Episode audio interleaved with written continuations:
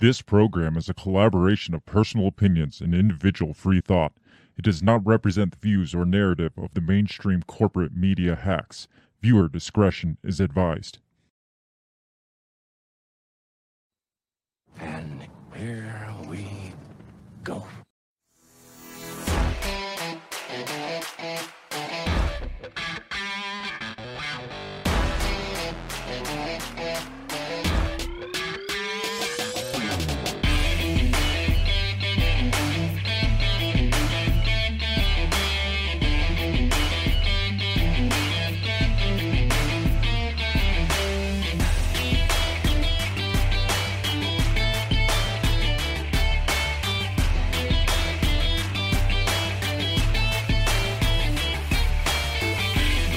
From the bell tower, taking a stand for your rights, your liberties, and all the bullshit in between.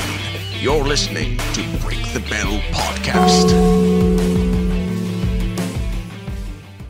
Welcome back once again, ladies and gentlemen, to the live edition of the Break the Bell podcast. Hello, beautiful bell breakers. I've like lost track how many it is at this point. Like we Yeah. hit our one year, then we hit our 100 ah, episodes, and now right. it's just like, welcome to one of many Break the Bell yeah, podcast right. episodes. That's true. We've lost track. yeah, it's gotten past that. We never were ones that were like, welcome to episode Right, right, yeah. 123 of the Break the Bell podcast. So I suppose that when you stop counting, that's a good thing. Yeah, well, I, I keep track because I put the number on the podcast. Oh, okay. I number them when I. So at, some point I will know this week, but Yeah. it's as far it's like when you hit like age 30 it's Mhm. like you stop counting, and people are like, "Oh, it's your birthday." It's like, "Oh, oh, that Uh, thing." again. yeah, at that point, I think once you hit 25, you celebrate like every five years, like 25, then you're 30, then you're 35, and then after that, it's just like I don't want another fucking birthday because I'm just that much closer to 40. It's like stop celebrating my birthday. So, not that that's applies here. Yeah. I don't want to stop. I, I'm doing- marching towards fifty. Good God, man, you're fucking old. I know, right? I saw a post. Somebody had said that their wife had turned 30, and he was like, "My wife got pissed because I told her she was three quarters of the way to 40." so, we are. I think by podcast standards, I think we're up there. Yeah, sort it's of like age. dog's age, isn't it? I think Like so. seven years for every year. So yeah, Well, I think that, what was it we had said at the beginning? The average Mhm. survival rate is like seven episodes, Yeah, yeah. and we're well past the seven episode Yes. mark. Um, I was on the Rebel with a Cause podcast last week, last Mm-hmm. weekend, and he was celebrating his five year, and he celebrated by doing a five hour that's podcast. crazy. Uh, I didn't do Oh, five yeah. hours with him. I just jumped in Yeah. for an hour and left. But uh, go check out Rebel with the Cause and tell him happy birthday because I mean that that's a pretty big That's that's Feet. a nice milestone. yeah. So we are almost halfway. We're about halfway to yeah. Because Yeah, we just right. hit Yeah, two years. We're almost halfway. to Damn, has it been two years? It's been Jeez. two years back in June. Yes. Wow, so crazy. time flies. it does. We have been doing this, and we still keep coming up with things to talk about, Well- whether it's what's going on in the world or just something interesting that we want Right. to talk about that could probably be applied, kind of like today's episode, Mhm. which is totally right field left. I, I don't even like using those terms anymore. Yeah, like, no. oh, it's just way off left field Right, right, because it just Yeah, So be like, what do you mean left? yeah, with the political connotations. Oh, it's it's right field. Oh, you're a you're a Yeah. Trump supporter. No, it's just not center field. Right. I can't even say that. it's not typical of what we talk about. It's not something like current. yeah, It's more of something that took place that was really shitty in the past. that is ongoing. It is still ongoing Yeah. to this day, not so publicly now, but no, but it's, it's, still never been out there. Um, that is. We'll just keep talking about it without saying what it is. yes, Um, we'll silent like elude to it. Yes. no, it's the uh kind of the mistreatment, uh, kind of the mistreatment of the neg- Native Americans. Specifically, I want to focus on like the 1900s because Sure. we all have read about the atrocities of the 1800s. right. and Yeah, the, the, smallpox, the Trail of che- Cheers, Yeah, the just the- Andrew Jackson years, the butchering, the Yeah. the genocide, the Wounded actual, Knee, the the horrendous, and all the hundreds of uh, me- Medal of Honors that went out to those Yes. soldiers that massacred them.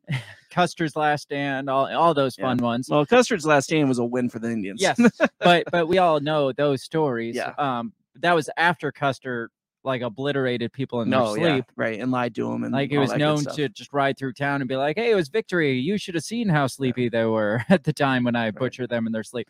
But we're talking. I'm focused more on the 1900s because there was still kind of a sense of kind of an amount of what you would call cultural genocide. Yeah. Where you're not necessarily killing the people, but you're either A, preventing them from reproducing, or B, Yeah. you're just obliterating their culture. Right. And all of this just happens to be, in my opinion, happened to be in the name of progress. Right. And you hear pro- progress just sounds like a happy thing and a good thing. And Right. um, like it's moving forward, it's like quote unquote improving. But uh, when you look at examples like what happened to the Native Americans, what's happening to like other uh, developing nations right now, other uh, like older cultures that haven't developed to our level, um, how we just how corporations, super countries, whatever, uh, colonialism just mows over them in the name of uh, progress. It's like, Mhm. hey, you're in the way of progress. Uh, sorry, you either get on board or you're fucked. Right. Um, and so it, I, I just stumbled across some stuff about this and it got my wheels spinning. So I was just like, you know what? We might as well talk about it on here instead of me just Yeah. spin my wheels over it Yeah. um, by myself. So uh, we're going to be talking about that. We're going to talk about like what lengths people will go to to in the Yeah. name of their progression.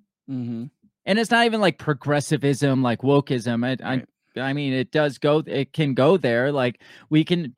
I'll probably talk some about the climate movement and stuff and how it's moving. It's mowing over. We talked last week about the farmers that that Mhm. are getting mowed over in the Netherlands because they're not keeping up with progress. They're Right. not fulfilling these standards, these quote unquote progressive standards.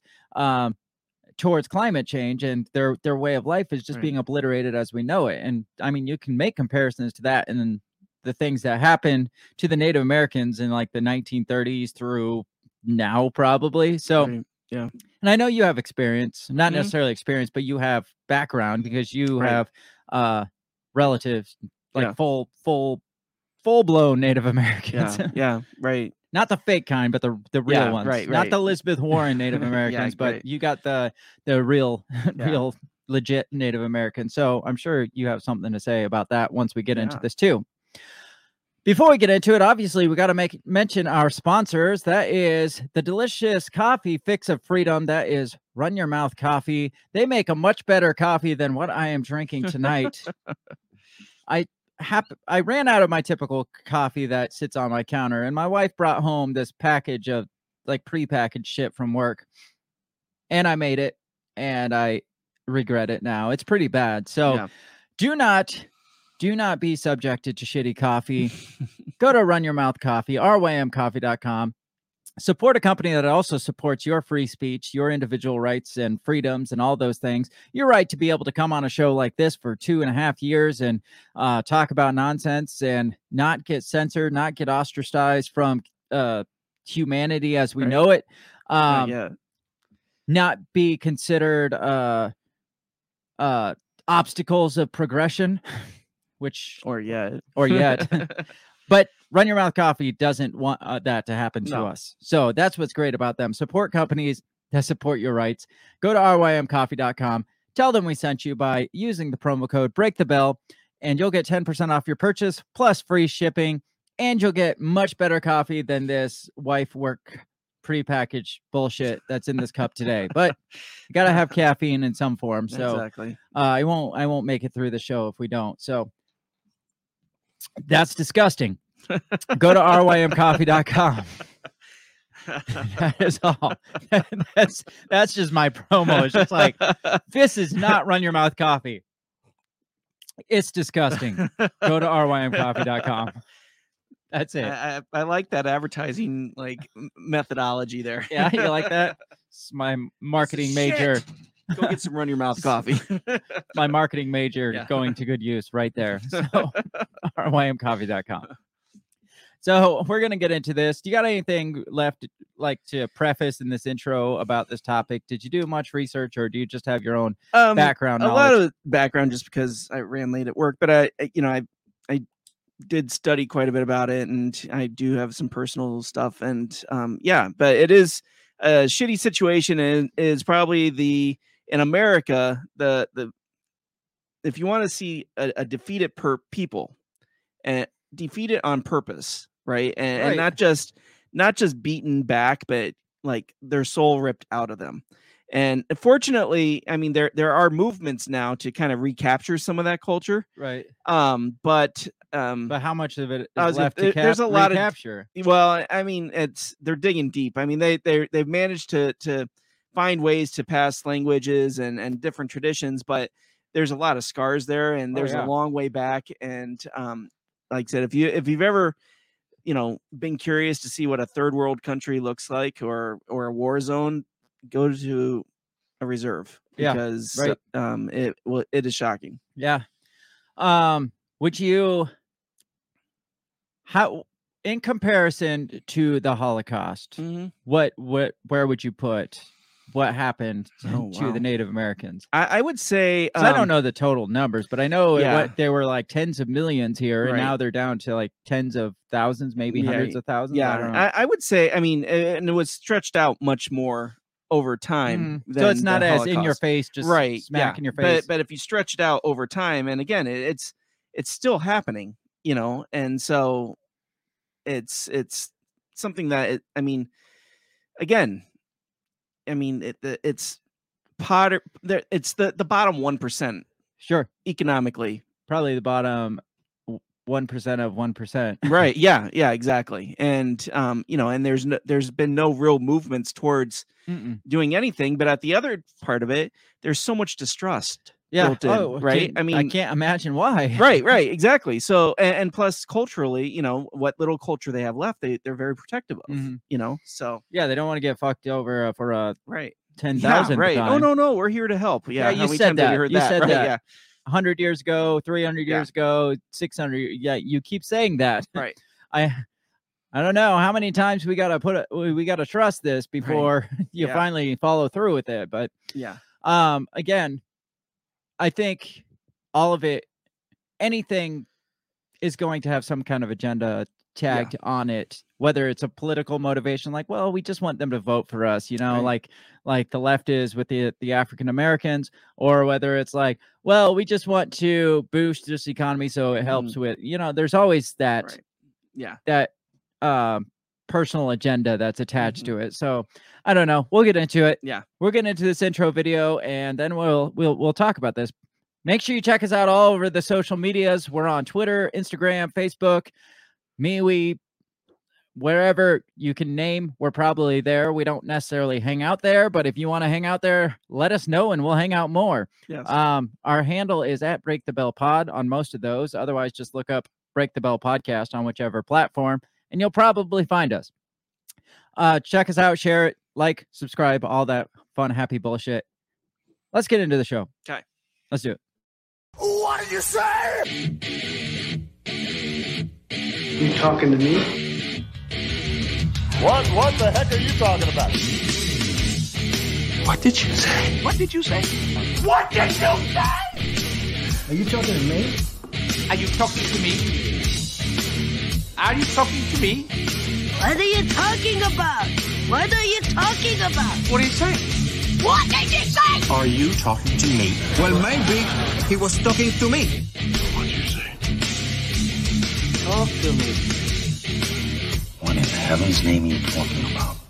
Talk to me, talk to me, talk to me, baby. Did you just say? What did you say? You listen to me.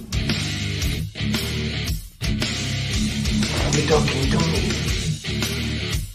Are you talking to me? What the hell are you talking about? Who are you talking to?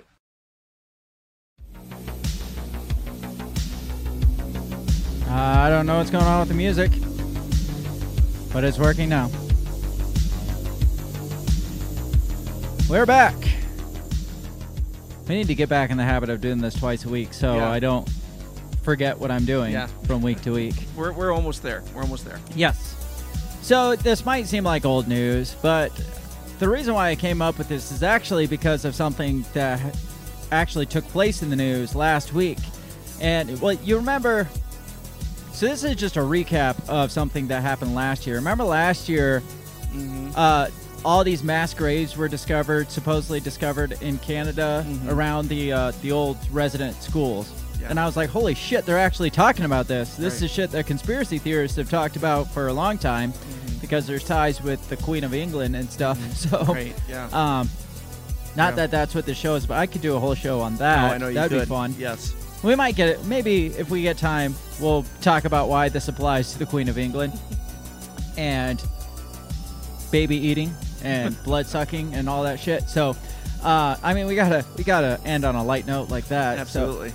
But uh, just last week, apparently, the Pope finally got around to making a trip to Canada to apologize for for all this shit that supposedly Hmm. went down. Let me kill the music. How'd that go over? Um, we'll get into it. I think it right. says some stuff like there's plenty of people that were like, uh, "Your apology is not enough Yeah, to right. to make up for century a century of Yeah. abuse." Um, so the reason why it applies to the Pope is because of these Canadian residential schools, and this isn't just subject to Canada. This just happens to be where the story Mm-hmm. takes place because the U.S. had their own resident schools Yeah.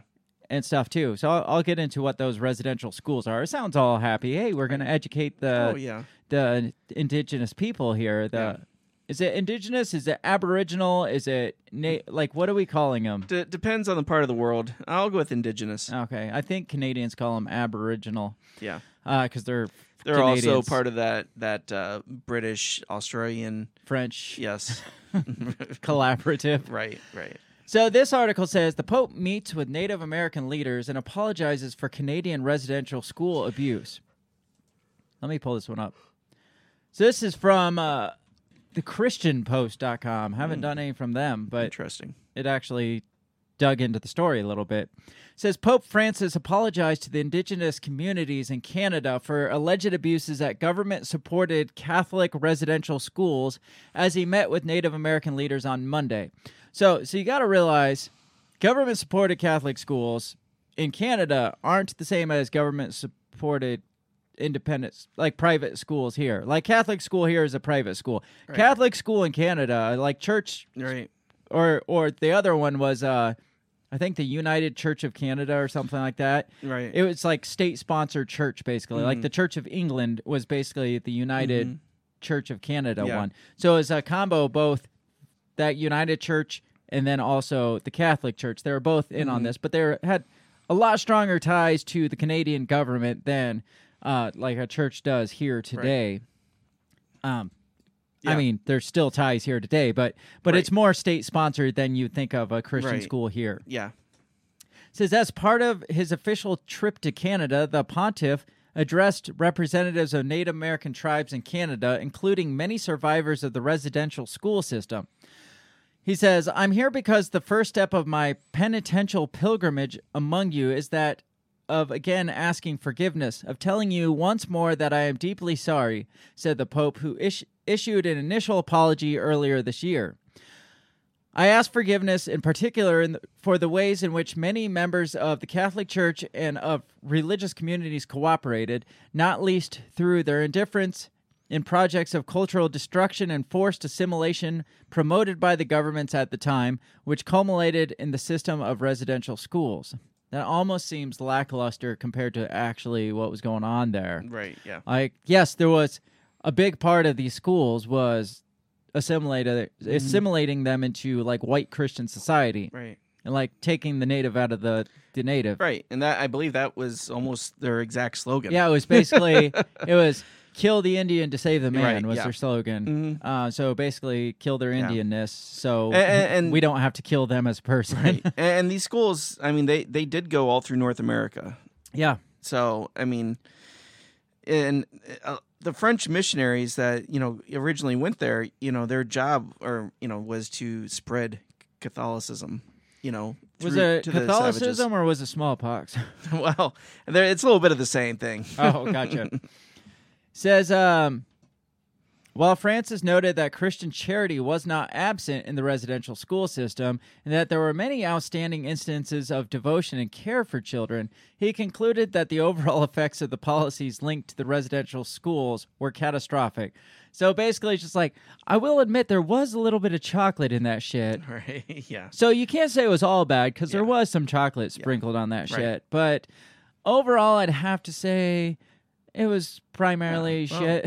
Yeah, I mean, did, did you or did you not take kids from their families, um, cut their hair, you know, strip them of any kind of cultural identity, beat Re- them if they Spoke their native language, if or- they hugged their brothers and sisters, Right, yeah. anything like that. right, absolutely. I mean, it completely, again, tried to take the the savage out of the man. You know, Yeah. I mean, it was ridiculous. says he goes on to say what our christian faith tells us is that this was a disastrous error incompatible with the gospel of jesus christ it's painful to think of how the firm soil of values language and culture that made up the authentic identity of your people was eroded and that you have continued to pay the price for this Can, can we be honest and say that the Catholic Church has been shit for a long time, even past this? So I would say, I mean, when you look at a lot of popes, even through the Dark Ages, they were mm. not stellar people.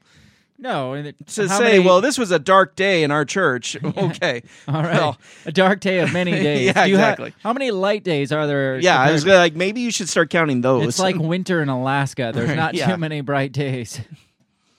Sorry if you're Catholic out there, but yeah, th- this happened. it did. it wasn't. It's not us making shit up. This happened. Yes. The pontiff also said he considered the apology to be not the end of the matter, but rather the starting point, which would include a serious investigation into the facts of what took place in the past and to assist the survivors of the residential schools to experience healing from the traumas they suffered. Again, why would they want that from yeah, you? It's like, please, please yeah. just leave us Oh, alone. we can fix you. We can make it better.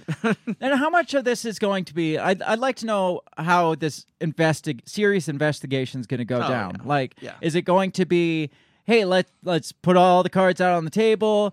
Um, if it come, whatever comes out, it comes out. yeah. Uh, whatever we find, we're going to make public Right. knowledge. Like Whether it- investigating the pedophiles. Yes, right? whether it uh, whether it is another one, uh, yet another stain on the Catholic Church, or whether it doesn't make us look so bad. We're we're just going to lay it all out. Or is it going to be an investigation that covers up a lot of the shit that's out there because we know from past experience, like you said, the pedophile situation. How much of that was covered up Right. and covered up and known, and uh, priests would just get moved around from uh, church to church just Mm-hmm. Yeah. because oh you had a problem with little Jimmy over there. Well, we'll send him over Yeah, there. Little Jimmy's not there, but Sammy is.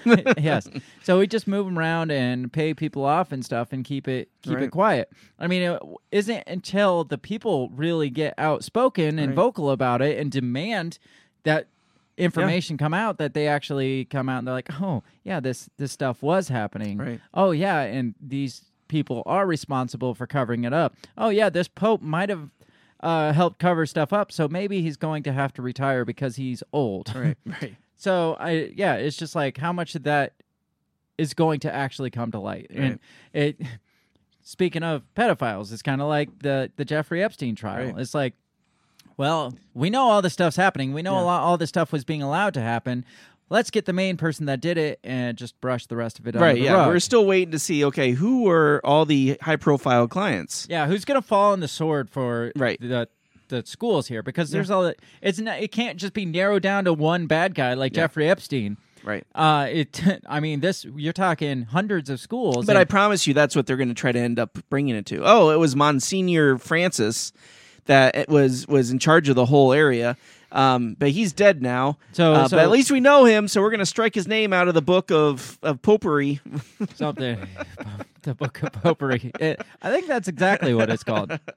So, I was telling you before the show started, I watched this documentary, and this is why I feel this investigation's probably not going to go too far. Because I watched this doc- documentary. It's called Unrepentant Kevin Annett and Canada's Genocide. So basically, this this pastor went and got this job at this little tiny church of like 20 people up in uh, somewhere in Canada. I don't know. They're all the same place. Uh, somewhere in Canada, small town in Canada.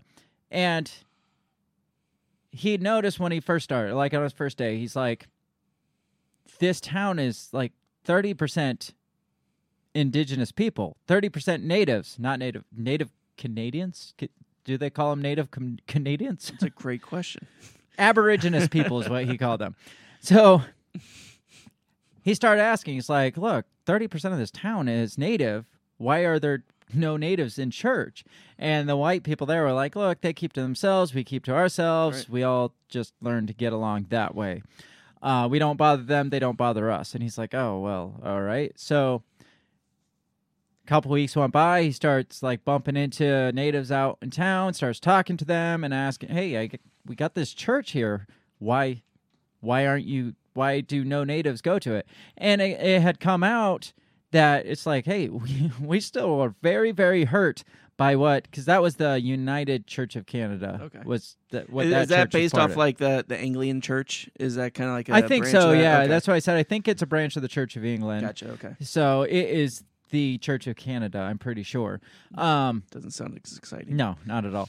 Um, so it came out. Hey, um, and he's just like, I didn't know any of this stuff. I didn't know about kids being disappeared at these schools, like hundreds of kids that just never returned home. Nobody told them what happened to them. He's like, I, I don't know any of this stuff. So he started having them come to church, and then he'd have an it's like church version of open mic night. Um, was- he'd do like an open pulpit thing where people could get up and give their like uh express their feelings or whatever Their and talk- yeah, and stuff. yeah. Okay. And so the stuff started coming out, and people had a plat, literally a platform to to express their the generational hurts from these school. And I mean, you're ta- this was '94, I think. So you're talking people that actually experienced the schools, not not Mhm. like ki- children of those. Right. These people back in the 50s and 60s Yeah. went to these schools, and so they have firsthand Yeah. knowledge and firsthand uh, recounts of what actually happened there. And some of them witnessed kids being thrown out of like second story windows just for like speaking their Yeah. native language.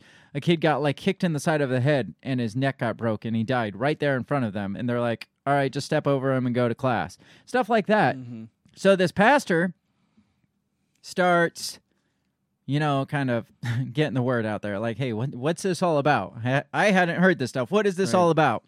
And so he went to this meeting. It's like the meeting of the pastors, like the the super super senate of the pastors or something. I don't know. Just all the pastors of that church would get together annually, I think, and have a meeting. And so he brought it up. He's like, "Hey, what's this? I'm hearing about this, this, and this about these schools." And he kind of got brushed under the rug. And then a guy who's more senior than him came up to him, sat down with like a sly grin, and he was like, "You know, you should just be a good pastor and do good pastor things, and just be a pastor, and basically shut the fuck up." leave, leave well enough. yeah, alone. yeah, yeah. This is not something you want to Yeah, get into. Right. Shannon says, "Hello, favorite children." Thank you, Oh, Shannon. I don't think I've ever been called a favorite child. She calls us favorite children every. Did she single- say favorite children? I don't know. Close enough. Shannon, it's good to have you on. Bill is all flustered with your comment, and he's knocking his mic over now. So, this pastor starts like asking about and asking questions, and nobody wants to do anything, and he keeps pushing the issue. And so, I think he ended up like going to the press, and there was other stuff involved um, with the schools too. I can't remember exactly Mhm. but it basically came down to it's like um yeah one one week they were just like and he had grown this like church to like hundreds of people from Yeah. 20 and he got this letter saying hey effective immediately you're done at that church you need to go do some retraining and um then maybe we'll place you we'll decide if we're going to place you at another church and he's like dude okay what the fuck right. so he didn't like that, and he kept making more noise. And it uh, ended up coming. They ended up defrocking him. They ended up giving him the Scientologist treatment. They went to his family and his wife, and he had two kids, I think, and basically talked like convinced her that he was crazy, like mentally unstable. She ended up divorcing him and taking the kids and using his mental instability, which was um, So wait, wait, wait, wait, wait, wait. Okay. Okay. Th- yeah. You okay? You said United Church of Canada. Yeah. Okay. All right. Yeah, When you said wife, I was like, wait, what? And then Yeah, he's not a priest. Right. he's Gotcha. Okay. uh, a, a minister. okay. So she leaves him. The church is somebody from the church, I think, was like a character witness and basically express like convinced them that he was mentally unfit to have children. So she got, I mean, it just destroyed Hmm. Wow. his freaking life. And it went on like he kept pushing it and they kept covering it up and stuff. And that, so that's why I'm like, really an investigation. How's that going to go? Because we saw how, um, I mean, this went all the way to the top of these churches. I mean, he had a, like documents that he got out of National Archives Hmm. of because I mean they would just document some of this this hor- Right. horrible Oh, yeah, stuff, I'm some of the horrible experiments and stuff, and he found them. I mean, it's public documents, and he found them. And there's a video. Some this was before the days of cell phone, but he was doing like a he was out doing like a protest thing and he was Okay. like holding up these different documents and stuff and he had a briefcase there and you see two guys that were church guys come from the background and they go and grab documents out of his briefcase and just like disappear but it's all on camera so they know Wow. he did it and so i mean it was just big massive cover up Wow. for years and Yeah. years and finally well they were considering defrocking him for a while and then finally it came out like hey he basically went on a trial like a church trial but it was like almost a legal proceeding And they just like slammed his character and just smeared him all over and it was in the press and stuff and um it happened to be right at that time all these lawsuits were dropping from the native community so that's why they're like we can't have this guy here while this is going on That at the makes same time so Wow. I mean, just a big cover up, just Yeah. a big mess. So, I mean, like I said, that was called Unrepentant. Mhm. It's on. You can get That- it off. I mean, that was Amazon Prime. nearly what, um, like thirty years ago. Has anything come of That's it? about twenty years ago now. I think it was about in the mid two thousands that something Oh, okay. sta- like s- stuff started coming back up, and they started doing something, and they started apologizing, and um, I mean, he's still Defrocked. a de- disgraced guy. Right. Not that I don't, I don't think he'd want to go back. no, why would you want to? Exactly. But yeah, I think it, after 10 years of fighting, like he ended up like joining forces with I can't remember if it was it was some like NGO chick like Amnesty International or something like that. They ended up going to the UN and having a tribunal through the UN Oh, wow. to to look into this stuff. Yeah. Um on like genocide, like Mhm. cultural genocide charges and stuff. And it was just like, "Oh my gosh, this guy documentary was great for the most part. But then it started getting into like poor me because of his. I mean, yeah, that's a shitty situation. Yeah. But then he started comparing his experience with the experience of the natives, and I'm just like, Yeah. yeah, you lost me there. Yeah. Right. Right. yes, that sucks, but I Yeah. can't. Don't think you can compare getting fired Huh. and ostracized from the church to what happened to the natives for the last se- several centuries. So, That's crazy. Yeah, I mean, I, I'm sure there's there's been other type stories like that where people have tried to come out and expose things, and you know, people either didn't take them serious, they got discredited, or they just got disappeared. Well, I think he said like even a lot of his friends in the church because like I said he had a lot of support in the church, but once he got like it wasn't even just defrocked, once he he was like excommunicated from the church. And once that started going down, all those church members just like pulled back like we don't want anything to do with this. We don't want to be associated with you and get Yeah. kicked out of the church as well. So, I mean, it was just a shit situation. Well, I mean, it's like, why would you want to be involved in a church like that, anyways? You know? I don't know. I blows my mind, but Hmm. so this article talks a little bit more about the schools. It's called "Inside the Brutal History of the Indigenous Residential Schools in Canada." And again, this isn't just in Canada, so you can apply this Yeah. to your your flag fell. I knew that. Was Um, you could apply this to the residential schools in the United States too. Absolutely, yeah. I think the United States stopped theirs sooner than Canadians because the Canadian schools went all the way. This says till 1996. Yeah, that's crazy. So probably up till he started making noise, and they're like, Yeah. uh, "We should probably close these down." Yeah, I think that um, you know in the seventies uh, there was um, what was it the um, oh gosh there was a Native American group I can't remember the name of them but they they took over a federal building oh, and held it hostage until they were like recognized. I see. Yeah, that doesn't surprise me. It says from 1883 to 1996, nearly 150,000 Indigenous children were forcibly taken away from their parents and sent to Canadian residential schools where they faced horrific abuse. So this wasn't like, hey, uh, we got this mission here, we got these schools, you want to send your kids here? It was like government ordered that they go and get displaced from their homes, Right. from their families, from their tribes, and put in these Catholic or Christian schools to like like we said assimilate like Mhm. you you we don't want you to be that anymore. We want you to be this. It says for over a century Canada held a dark open secret.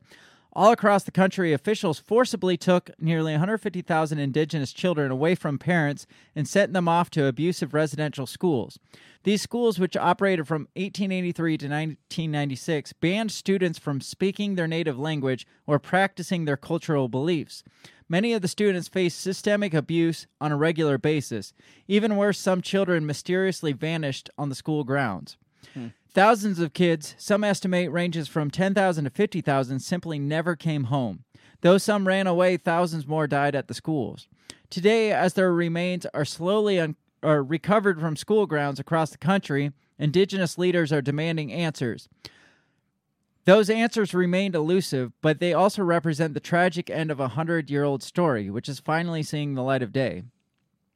Says by the time the European settlers began arriving in Canada in mass in the 16th century, uh, I don't want to go that far back because it says indigenous people had already lived there for thousands of years. At first, settlers and the indigenous people tried to coexist peacefully. In 1701, they agreed to share the territory like a dish with two spoons. How'd that work out for them? Right. Uh, they got the shorter end of the spoon, apparently.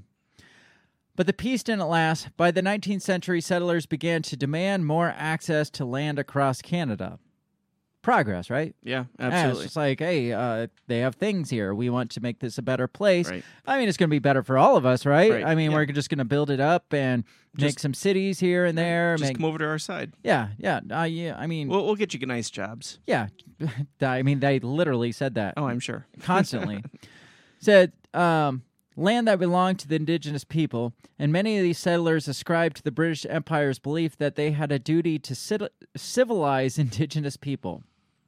So that whole colonialism type, Mhm.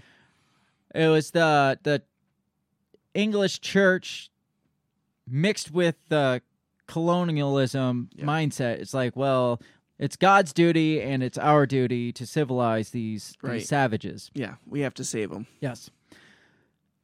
And let's look at that word savages because I mean you you we've heard Right. our entire lives them called savages. Uh, we got to civilize the the Right. Mm-hmm. savage swine or whatever. It's like these people live peacefully on the land for thousands of years. Never had to worry about Mhm. climate change. Right. Never had to worry about overusing the land and Mm-hmm. running out of uh, water, running out of fish or whatever.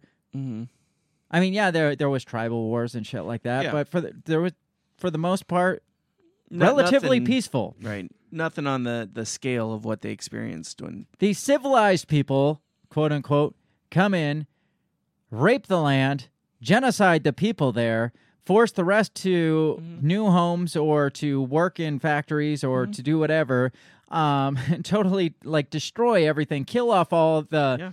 The buffalo, bison, whatever, uh, fish out everything. And, and I mean, it was on purpose. They Yeah. killed the buffalo to because they knew To that was a kill the major. yeah, they knew that was a major food source. Yes, and yet those people are the savages Yeah. in all of this. Yeah. Um, I think based on the definition of savage, that Right. would seems pretty. It's savage. ironic, isn't it? Yes. Says in 1857, the Gradual Civilization Act. that sounds all Right. fancy. The Gradual Civilization Act mandated that indigenous men learn English and French. The act also demanded that they disavow their traditional names and adopt government approved names instead. So that's why you always hear like John Red Cloud or Right, something. yeah, it's just right. like, really, your name's John? Yeah. Right.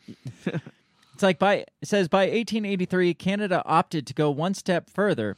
The government decided to use schools as a way to assimilate Indigenous children at an early age. In order for these Indian residential schools to be successful, argued Sir John A. Macdonald, the first Prime Minister of Canada, the Indigenous children must be removed from their parents. So it's not just a school you can go walk Right. to every day and Yeah. come home. Because he says when the school is on the reserve, the child live, lives with its parents, who are savages. There's their word. Yeah. And though he may learn to read and write, his habits and training and mode are that uh, are Indian. Indigenous children insisted Macdonald must be taken.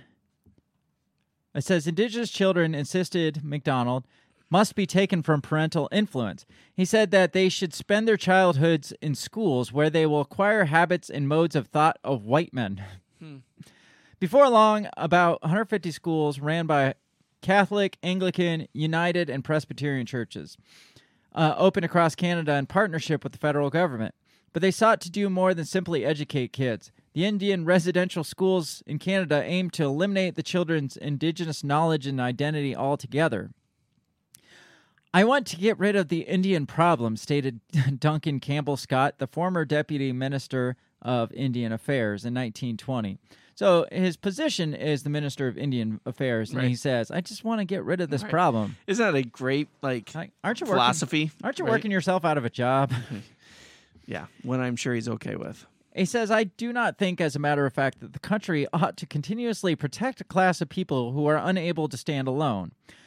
Our uh, objective is to continue until there is not a single Indian in Canada that has not been absorbed into the body politic. So his theory here is that these people can't do it on their own. We shouldn't have to prop them Right. up. It's like they did it on their own for thousands of years. The reason they can't do it on their own now is because of the shit situations you put them in for the last 200 years. Right. Because, I mean, like I said, thousands of years, no problems with uh, Yeah. them dying off because they weren't moving along with the times. They they didn't seem to really be affected by that, you know, being a little bit behind culturally. Yeah. If if you could even But call it that. when you you know take them uh, take their the national re- natural resources they're used to using away and put them on shit land, right? yeah, where they can't farm unless Right. They can't do anything that they're used to doing. They can't hunt. You know, I mean, it's like, what do you expect to happen here? Yeah, and it's just like why uh, why are these people so dependent on us if they can't if they can't survive on their own? Um, then what are we supposed to do about Right. it? It's like they they were doing a pretty damn good job of it until progress came into the area and decided to strip them of everything they had. So it goes on to say the indigenous people in Canada had no choice in the matter at all, whether they were members of the First Nations, the Inuits, or the Metis communities. Government officials just showed up at their doors and took their children. As one Inuit survivor explained, I was forcibly removed, kidnapped by Roman Catholic priests and a government man in August of 58 so that I could be taken. So, I mean, again, we think of all the genocide, all the the atrocities committed against the natives as being like hundreds of years old, like yeah. Civil War, pre-Civil War era. We're talking Less than 100 years. 70 years ago, Yeah. 1958. Yeah. This girl was just kidnapped by a priest. Right. I mean, that's that's not that Hell, surprising. my mom was born in uh, 52, so I mean, that's, you know. Did she experience?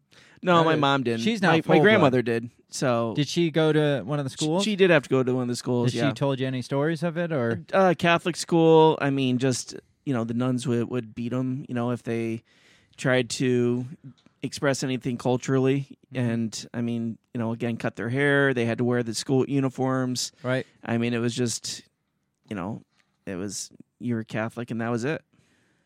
So it talks about the life for the students at the schools. It says multiple generations of children spent much of their childhoods at the residential schools. Those who survived the ordeal describe a terrifying atmosphere of violence and abuse at the hands of priests, nuns, and other staff members at the school. I mean, we're talking like they would take like electric probes and like shock them and stuff Yeah. for for getting out of line. And I mean, Yeah. sexual abuse Mhm. all over the place, just constantly. Um, Yeah. Well, because they they weren't even look, they weren't looked at as people. Right. Right. well, there was one story in that documentary of this guy. He was put in this bathtub, and it was a hot, hot bath, and they dropped a bunch of snakes in the bathtub, and the snakes didn't like the hot water, so they would crawl up him. Like Mhm. all, I, he didn't say they bit him or anything, but it- traumatizing A little for like a five year old. right? I mean, all because I think I don't know. He he Yeah. didn't do something right. Anything. They. I mean, it was anything. Yeah. Says they made us believe we didn't have souls. So what's the point of this then? Because aren't you supposed to be ind- indoctrinating Right. them into your ca- Catholic right, yeah, beliefs which and stuff? is kind of based on the fact that that you have, you have, an s- immortal soul that can be saved if you, you know, Yeah, so that so they send them there to make them more Christian, more white, Yeah. more Catholic, and then you tell them they have no soul. you don't have a fucking soul. yeah, you're- obviously, you're not you're not a human being. says um she su- she recalled suffering physical abuse as staff members attempted to scare her away from her indigenous identity and discourage her from practicing her culture. She said, "We learned they pounded it into us and really they were very very mean. When I say pounding, I mean pounding." Others recalled suffering sexual abuse at residential schools. John Jones, who attended the resident Alberni residential school, remembered hearing about a male supervisor who gave out chocolate bars to students. When Jones went to get some, the man sexually abused him. Um, so just crazy stuff like that. And like I said, a lot of them witnessed murders. A lot of Mhm. them witnessed Yeah, worse than And- murders, and- even. you can't tell anybody who's going to believe you. Right, and that was the whole thing. It's just like, what are you, what are you supposed to do? Yeah. uh, th- the priests are the one doing it. The leaders of the schools are the ones doing it. Who do you tell? We can't go home to our parents, Yeah. and even if we did, we're just going to be forced back anyway. right. Says to make matters worse, Canadian authorities were aware the schools had several problems. In 1907, Indian Affairs Chief Medical Officer Peter Bryce visited 35 Indigenous schools in Canada and found that 25% of the students had died. At one of the schools, 69% of their students had died. That's insane. Wouldn't you kind of question the people running the school if you lose sixty nine percent of the Uh, students? yeah, I would think so. I, like, um, Shannon says I went to Catholic school. By the time I went went through, they couldn't use corporal punishment. Look how great I turned out. Man, maybe they should bring back corporal punishment. Just saying. that was white Catholic school though. That's different. not a whole lot though. I don't know. I've never been to Catholic school. So this talks about what we're talking about like 69% of the students Yeah. dying. A big problem was tuberculosis Right. because that was like during yeah. the big tuberculosis pandemic. Oh pandemic. yeah. I But- mean, the the kids. I mean, barely had any like real protection from the elements. Yeah. I mean, they would freeze to death. I mean, they would dehydrate. You know. I mean, it was just. Well, not only that, there is thought that they were intentionally spread tuberculosis through these because Mhm. they were kind of overcrowded schools Right. and there was too many of them and they didn't Yeah. give a shit. I mean, there was pictures uh, in that documentary. There was pictures that showed kids who clearly had tuberculosis sores interwoven in the classrooms with Oh, kids yeah. that were perfectly healthy. They Yeah. weren't separated uh, even like sit on hey go sit over there and we'll sit over here. Right. No, they like intentionally made them sit next to them. Um, Yeah. They were talking about kids that were made to even like sleep in the same beds with tuberculosis patients just because they wanted to spread the tuberculosis. And it was just like most of the schools lost 50% of the students to tuberculosis Oh, yeah. and they were just uh, it was like- acceptable because hey, it's less of the Indian Right. problem, you know. Right. Yeah. Exactly. And I mean, who ran these schools? Cuomo. yeah, no shit. Um, it says tuberculosis spread like wildfire. Meanwhile, other officials noted issues with overcrowding, faulty heating, and inadequate nutrition. Um, it talked about like, yeah, it talks about food full of maggots. Mm. Yeah. I mean, what? Like, what do you say to all this? Like, how do you even respond to something like well, this? I mean, it's yeah. I mean, I, I don't know. I, I guess it's not hard for me to to imagine, Mhm. you know, that that they were treated this way. But I mean, can you? I mean, just imagine kids being treated this way, you know. And you said towards the beginning of the show. I mean, how would you compare this to say the Holocaust? Mhm. I mean, that's really similar. I mean. Yeah, they didn't bathe them in, in gas showers, but that we I know mean, of. well, they used them for like medical them- experiments. Right, medical experiment, forced sterilizations, you know, exposing them to TB or smallpox. I mean, uh, again, that's basically, you know, like a gas chamber, isn't it? Sure. Exposing them to diseases. I mean, it gets far worse if you like Mm-hmm. read into some of the stuff. It gets like far deeper and Oh, I'm sure. like like I said, the medical experimentation on kids. Mhm. They I I had read that some of them were intentionally malnourished so they could test the effects of different vitamins because that Hmm. was back when they were like upcoming like uh vitamin supplements and stuff so they Right. wanted to be able to test these things so they intentionally malnourished them to to test the effects of them and it's just like man this is this is fucking nuts yeah, yeah, that is. that makes you wonder makes you really because i mean you're talking a lot of this was really prominent in the like later 50 like mid 50s like just after world war ii Mm-hmm. Right. it makes you wonder remember they assimilated a lot of uh the german doctors the nazi doctors and Yeah. it's like i wonder how Right. much of that was like being conducted by some of these like Yeah. uh escaped nazi doctors that just got brought over here to Right. Yeah. That wouldn't quietly do the work they were doing Yeah. publicly over there. But hey, uh, it's not on this group of people that everybody's paying attention to. It's on this group of people that we've just kind of been Nobody's ignoring been- yeah. for like 300 years Right. anyway. Yeah, so no, nobody cares. yeah, just continue your your your experiments. Just don't gas them all in one public gas chamber, and we'll be probably fine. Right. So yeah, it just it raises a lot of questions. Like, how did this get allowed to go on for so freaking long? N- nobody cared. and how how how much further would it have continued if people didn't start stepping up and talking about it or opening up Mm-hmm. Yeah. about it or um it was a, a lot of it was like the civil rights movements of the 60s that kind of brought a little bit of it to light and things started to turn around a little bit a little Yeah. bit but um before that it was just like Oh yeah. nobody fucking cared Yeah. at all Um, i mean like you said four sterilizations mhm. you got kids beat for speaking their language, like beat bad. Mm-hmm.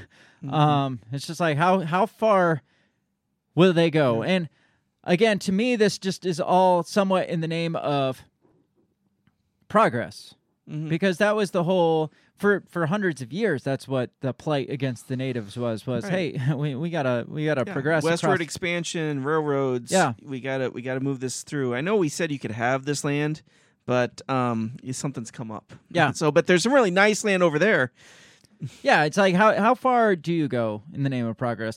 Uh, what do you do to people that stand in the way of that progress? Because, um, and I again, it's not a political thing like progressives and conservatives, right. but you call those types of people conservatives because they want to stick to their traditional values. They don't want your way of life coming in. So that is the de- by definition a conservative, uh, not people that vote for Donald Trump, but people that Right, right. stick with their traditional values and don't want um, all the change to come in and don't want to like screw up their their culture, their way of life.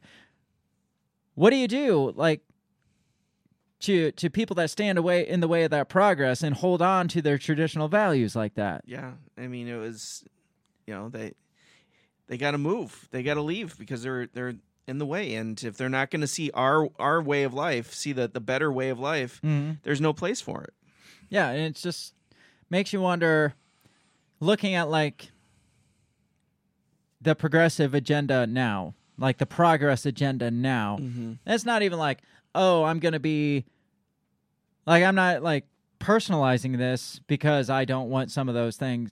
I I see that this could be a bad idea. I'm not like, "Oh, I'm going to be sitting there right there with the the native the the Sioux Indians or something like that." No, I'm not what I'm saying is look at like again, the third world countries that get mowed over. Look at Haiti, look at mm-hmm. Sri Lanka, look at mm-hmm. all these countries that we've talked about Yeah. in the last couple of years and how they just get fucked over in the name of progress. And then it's just like oh never saw this coming. It's like really? Look at in your own backyard. It, it happened for hundreds of years. Yeah, and again, it's still happening.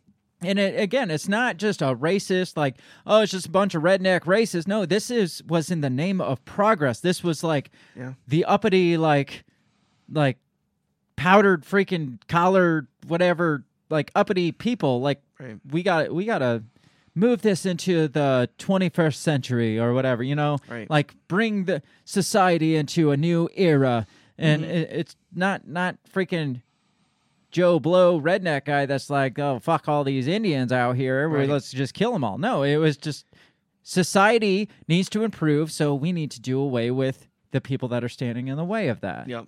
Absolutely. So let's let's keep talking about some of this stuff because there was uh the whole the whole thing when we we pointed it out in that one article was the the Indian question. Um, we talked about or the Indian problem, I think they Right, called yeah, it. yeah. Or in some, I think it was the Indian problem in the United States, and in Canada it was the Indian question. They were a little bit more Oh, polite yeah, about it. as they tend to be. But apparently, before I get there, apparently I didn't realize back in May they identified mass burial sites here in the United States in Flagstaff, Oh yeah. like hundreds, hundreds of them. And they haven't dug any of them up yet. They just used like Right.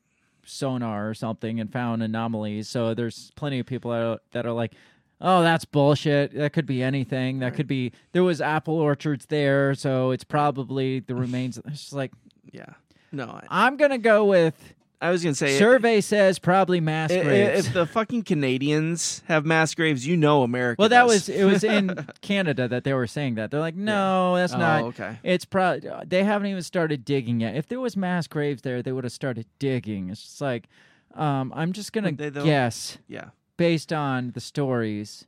Yeah. and they just happen to be where you got all these group different people Mm-hmm. that said hey I, I know of this and this and this here you you should look there and then they brought out the radar detection Mm-hmm. stuff and they're like yeah there's a lot of anomalies in the ground there but it's probably fruit trees most likely it's fruit all these people lied and mm-hmm. led us to a group of fruit trees Right. Shannon says, It's okay. Trudeau kneeled and had teddy bears to place on the sacred ground. Thank you, Justin Trudeau. It's The great. maybe maybe he's not the only prime minister that stopped there and put teddy bears down, and that's what they're picking up with the sonar is Yeah. teddy teddy bear remains. Yeah, that, that's got to be what this Right? is. so it, it goes for it goes plenty further than um, just the residential schools. It's not just that. It's yeah. um, the land grabs and I mean the atrocities committed against the adults, the um, killing off their culture. The whole po- point was killing off their culture. I mean, you saw where, uh, you saw where they were like, "Hey, we got to remove the Indian from them Right. altogether. Um, we got to get rid of the Indian problem." So it was, it was literally um, what they consider cultural genocide. We just got to undo this culture altogether Right. and put them into this here. Um, there's uh, quite a few other examples. I want to make sure I'm on track here.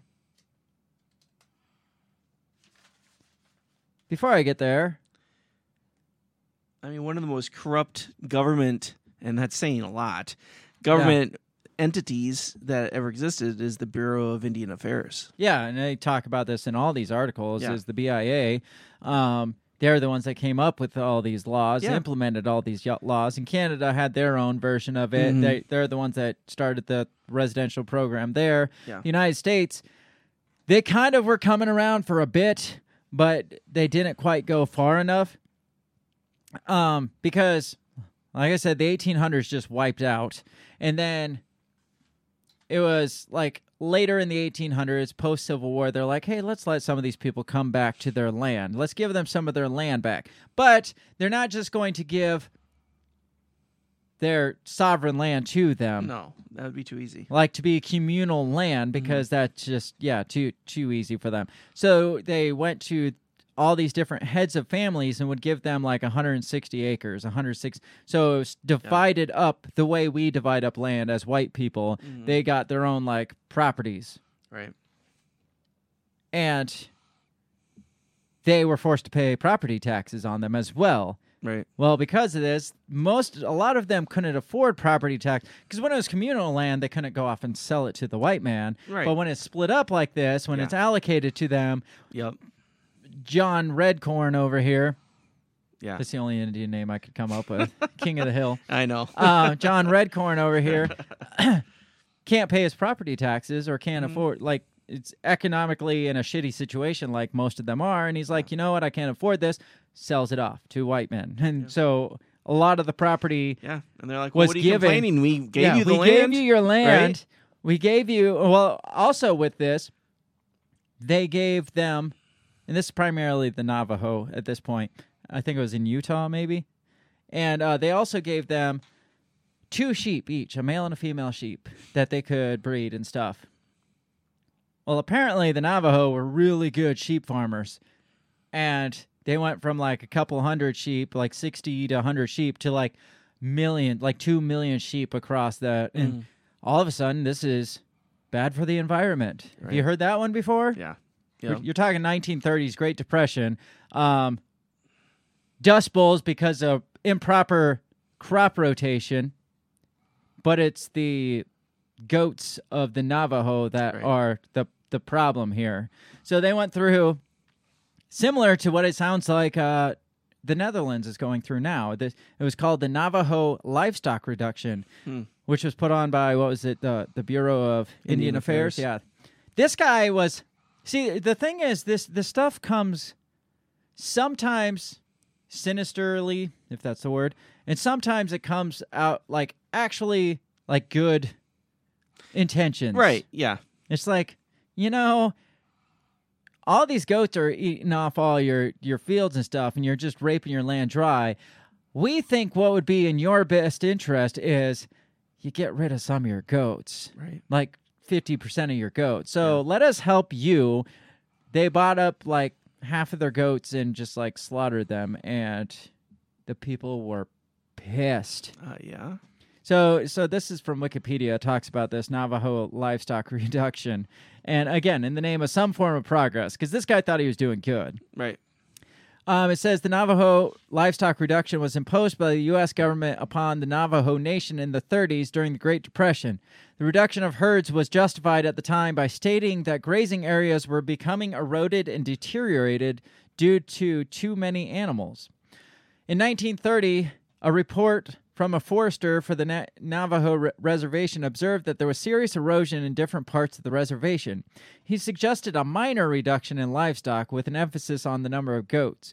He believed the Navajo way of life was threatened. Sound That's sounds kind very of white of them. yes. Well, it kind of sounds like green policy now. It's Yeah, like, right. you know, we, it's in your best interest Yeah. that you just stop doing Right. the thing that You- makes you money. ruining your land. Yes. Says there was a drought in the Midwest by 1933. Inappropriate crop cultivation had left the Great Plains susceptible to erosion and dust storms, turning it into a dust bowl. Do you think that was the Navajo, or do you think it was the white farmers, I think it was the corporate yeah. farmers? Says Pre- President Franklin Roosevelt appointed John Collier, who was the, the guy with the good intentions, as commission commissioner of what is now called the Bureau of Indian Affairs. He had studied issues of Native Americans and hoped to improve their lives. See, the problem with people like this that hope to improve your life, they never ask you what you want. Right. Yeah. Like how again, how can we help you? Not it, it's more do this so so it- it's going to help you. We Yeah. promise. It's going to Yeah. be better for you. It It's says like, well, I learned in college that this will help you a lot. yes. says agreeing with that Forrester guy's analysis or analysis, he concluded that the Navajo owned far too many livestock for their carrying capacity of the reservation. The capacity for sheep was about 500,000, but the people owned 2 million. You're talking a quarter of what they owned. Um the problem was the Navajo, the the natives kind of worship nature. They worship the land. Not Mhm. worship, I'd say, but they're like one with like you know, you know what I'm saying? Yeah. Like it's part of their culture and their religion. Like Right. be at peace, be at one in harmony with the land and stuff. So I mean, these livestock were sacred to them. Mm-hmm. And so the federal government comes in and says, you know, get rid of half of them. Says Collier approved a program that resulted in the purchase and removal of more than half the livestock. Analysts did not understand the deep cultural ties the Navajo had to their herds. Again, they didn't ask what you want. Many women suffered economically, off, often losing their only source of income. Does that sound similar to the Netherlands at all? Right. Yeah. Like I don't know if you can make it's hard to make comparisons with what happened to the Native Americans. Right, yeah. But you see Yeah. connections. You but see but again, you know, history people learn from history, good or bad. And so you know that they saw things that were implemented against natives and was like, that kind of worked pretty good in our favor. So we'll have to like remember that for later. Not right? only did it do better for the environment, but it also destroyed their economy, so they couldn't live on that land anymore. And then we got the land afterwards. So this guy, this Collier guy, was the writer of it was called the Indian New Deal, and this was actually supposed to be a good thing. Right. Um, it was supposed to be because of all the land that got allocated away from them and like split up, like I was saying. This guy was like, no, we need to restore the Indian culture. We need to give them back their Mhm. um, their territory, their sovereign territory and stuff. After this whole uh, reduction of their herds, they didn't want anything to do with him. Oh, Every sure. they didn't trust Yeah. a damn word he said. They compared him, they called him a dictator. Uh, they compared this to the Trail of Tears. They basically said this is the Trail of Tears all over again. You Really? murdered half our flock in front of us. Um, like I said, that was Yeah. pretty pretty important to them, not only economically but also like from a spiritual level. Um, it says he became the object of burning hatred among the very people whose problems he was so preoccupied with. The long term result of the livestock was strong Navajo opposition to other elements of his Indian New Deal. He encouraged tribes to reestablish their governments, ended allotments of communal lands, and encouraged revival of Native American culture. So, um, yeah, just, I mean, again, help us help you type mentality. Right. Yeah. I was remembering a um it was a legal case as you were talking about that. And um it was actually I think it's yeah, it was in the 90s. And there was this um this group and I'm I was just reading the the court documents again uh where they they were allowed to um to harvest the timber up in Wisconsin, which was all well and good until a corporation decided they wanted that wood. Obviously. And so then they had to come out and say, "Oh well, the uh, the legal language has changed from the time the treaty was made." And so it's easy to say so, to somebody who doesn't speak the language. Right, right, or yeah, especially the legalese. Yeah. right. And so then they're like, um, "You're only now permitted to this much wood a year, and and the rest is ours." Uh huh. And so it ended up going to the Supreme Court.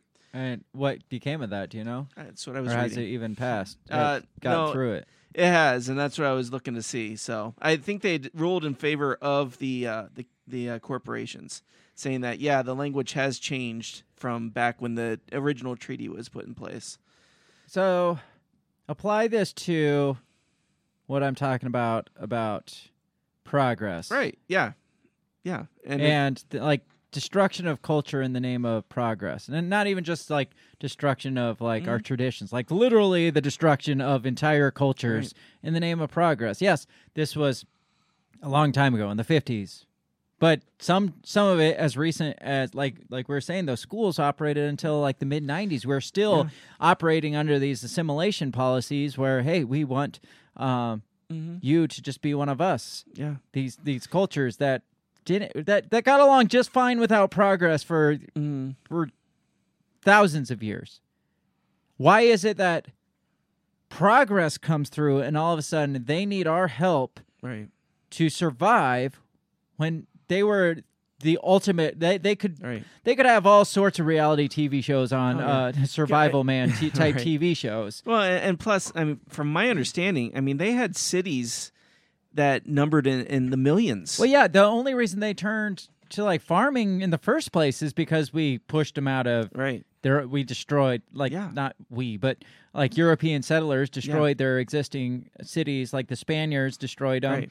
Uh, in the first place and so that forced them out into Mhm. um more into nature into the wild i guess you could call it but then Mhm. they survived there for hundred several hundred more years living off the land and stuff Mhm. i mean that's how easily they easily adaptable they were they were Right. able to leave these mass communities and go Mhm. out and form tribes and still survive for Right. hundreds of years yeah, but they're the ones behind on technology and, and behind in uh, um, the world because they can't survive under all the restrictions that Yeah. we put on them. right. And, and you know, again, I, I believe that you know, like you said, the United Church of Canada, you know, being part of the government, you know, religion was just used as as you know, it was just um, used as the the political football at the time. Yeah. Well, like, yeah. oh well, don't you want them saved? Yeah. You know, because then once they're there, it's like, well, you have no soul. Right, exactly. Well, yeah, it was just like a, a virtue thing to make you feel good about yourselves for destroying Right. other humans. Yeah, It's just right. like- oh, we need to take you from your your family, um, and but it's for eternal salvation. It's Mhm. okay, right? Right. I'm sure, like the Pope said, I'm sure there were good missions out there. I'm Right. sure there was. I know that there. would- You hear stories Right. of I- yeah. of them. I'm and- sure but there those were. were. usually the ones that like went and dwelled in the communities and be kind Right. of Not became taking the part children from of their that- yeah. families. kind of became part of that culture Right. and just kind of adapted themselves to that culture, not forcing Right. the culture to adapt to their lifestyle. It's just like, Mm-hmm. um, well, in order for you to love Jesus, you have to wear pants and Right. A button-down shirt. Yeah. which I mean was kind of the stance in Right. the church even as late recent as twenty years and, ago. You know, oh, um, you know, we have to um make sure you can't have any more children. Well, obviously, we don't we don't want you to make more of you savages, Right. but yeah. God does not want you to reproduce. He told me. Right. Well, even I think it was the Mormons I was reading that the Mormons saw like if they brought in the natives, it was their some some Mormon beliefs that the closer they got to the Mormon religion and were accepted and like followed the whatever Mormon teachings and stuff, they would actually become more white. Like not mm, not white like culturally, like literally skin color would fade off and they would turn more white. Yeah, so I mean some serious like Yeah. superiority complex going on here. Right. And yeah, yeah, I I get that. I mean, I'm not trying to be like woke white white guy like you see, but Yeah. the progressives that are now, it's just like denounce your whiteness. Yes, I know shitty things happen in the name of whiteness. I get that.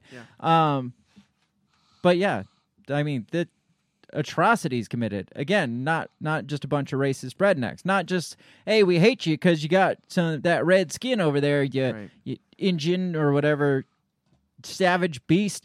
No, it was just like. Oh, uh, there's land over there, and uh, we Mm-hmm. could make big cities and roads and railroads and Right. uh, trade routes, and um, Yeah. this this would just benefit humanity as a whole. They- But the the problem is the the Indian problem over there. We Yeah. got to do something about that. Yeah. Uh, wait, there's oil on that land? Oh, it sounds like those natives need more freedom. Uh, yeah. We we need to relocate them to a, a more pristine area. yes. Have you seen the beautiful fields uh, and the the beachfront property in Arizona and Utah? Yeah, right. I mean, it's it's great. It's beautiful. North Dakota has some beachfront property that uh, you guys would love. for. yes. So uh, we're about due for a break. Um, I got some more examples of destroying the Indian culture in the name of, uh, the name of progress. Right. Um, talking about because this guy I think was the final for a while. Hey, let's let's help these guys restore some of their culture, even though he missed the mark so hard with the cattle thing, and they're just like, "Fuck you!" And the whole thing was the only reason that their cattle got out of hand because again they were never farmers in the first place they were hunters Right. the reason they became farmers was because like you said we killed off all their buffalo and then we're like oh yeah that's probably shitty so we started giving them these cattle and stuff to make up for it and then they're just like you know this isn't so bad Uh, they first would release them in the wild and hunt them like buffalo because it was their culture Right. but then it was just like they were getting too little of land to do that on, so Right. they just started like Well, farming them, and then it started. Yeah, They and- were good at it. They were great at it. And I mean, what was it? The was it the Iroquois um, on the East Coast where they they had actually found that if you plant um, corn with beans and squash, that they actually like replenish each So other. they knew crop rotation. Oh, yeah, absolutely. Long before we. Absolutely. So so they were the reason the Dust Bowl happened. Obviously, Right, right, those yeah. people Yeah. that that managed this, that managed to farm this for so many centuries. Yo, I guarantee those goats. Yeah, they they knew that they that's got to be the goats. Right. It's got to be their crop Mm-hmm. rotation there, not the fact that we just come in and just rape the ground. It's got to be them. So Yeah. Let's let's make this law that they can't have so many goats. Mhm. The goats that we gave them Yeah. because we took their bison and their land from them. Right, So now we got to take them away from them. Right. Yeah. Yeah, it's just like like you were saying at the beginning. It's like at what point do you do you stop trusting? I mean, Right. Well, and that's why I mean, you know, during the the, the COVID thing, you know, I mean, nobody wanted your damn vaccine. Right. Right. Why would they trust the vaccine? Right. Yeah, same with like the African Americans. Like you Yeah. have a history of medical Yeah. experimentation on um, us. Um, I'm gonna have to say no. Yeah. I'm gonna have to disagree with you on this one.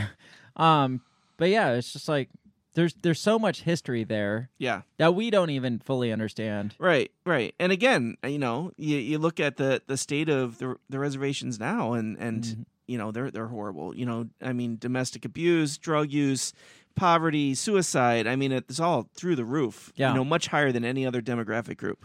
Well, it started getting worse after this guy because the next guy that came in was like, you know, all these territories and stuff, this is bullshit. And they just, the federal government ended um, federal aid to the reservations and they ended their, they no longer acknowledged the tribes, the sovereign tribes and stuff. Yeah. And so they were just like, no, you're going to assimilate. And then they started relocating them uh, to urban cities. There was like this big movement to urbanize Yes. the Native Which Americans. sounds like a fantastic idea. It sounds almost like uh, what the Agenda 21 wants to do to all of Right, us. yeah. I mean, you got these prospects of these great jobs and Right. these uh, Oh yeah. advanced civilizations. City of the futures. Yeah, right, That- exactly. like the one in Saudi Arabia that Yes. they're working on. Yes, exactly that.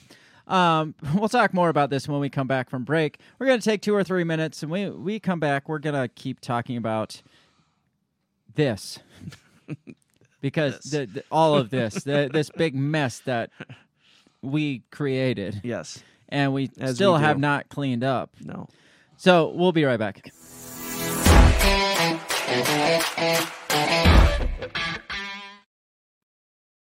Have you ever thought that maybe voting, maybe all this politics constantly surrounding you is not the way to achieve freedom in your life? Hi, I'm Remso W. Martinez, and I ask myself the same question.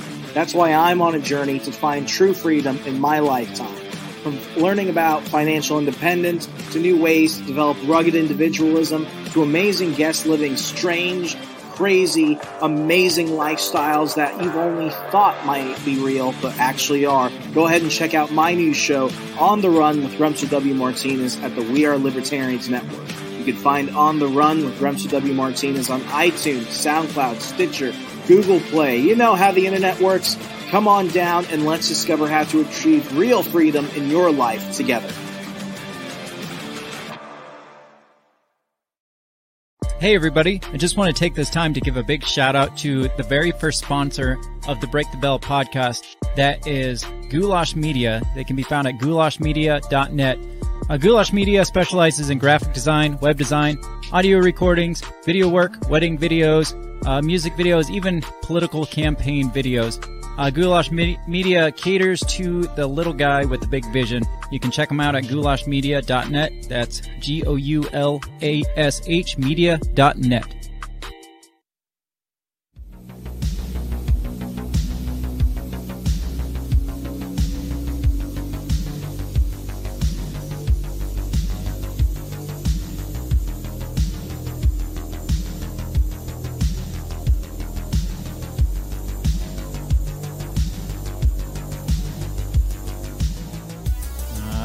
right, we're back.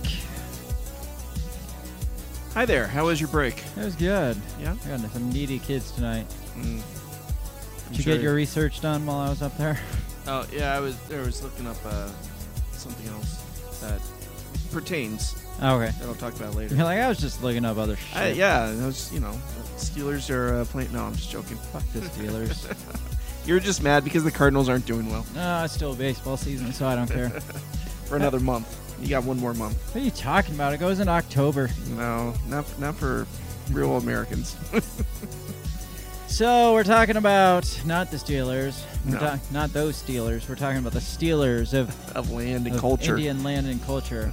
Wow, I hate that you tied that together. Where do you think they got their name from? yeah. That'd be messed up, wouldn't it? Pretty fucked up. So what do you think so far? Yeah, it's pretty messed up. I mean, it's it's easy to get pissed off.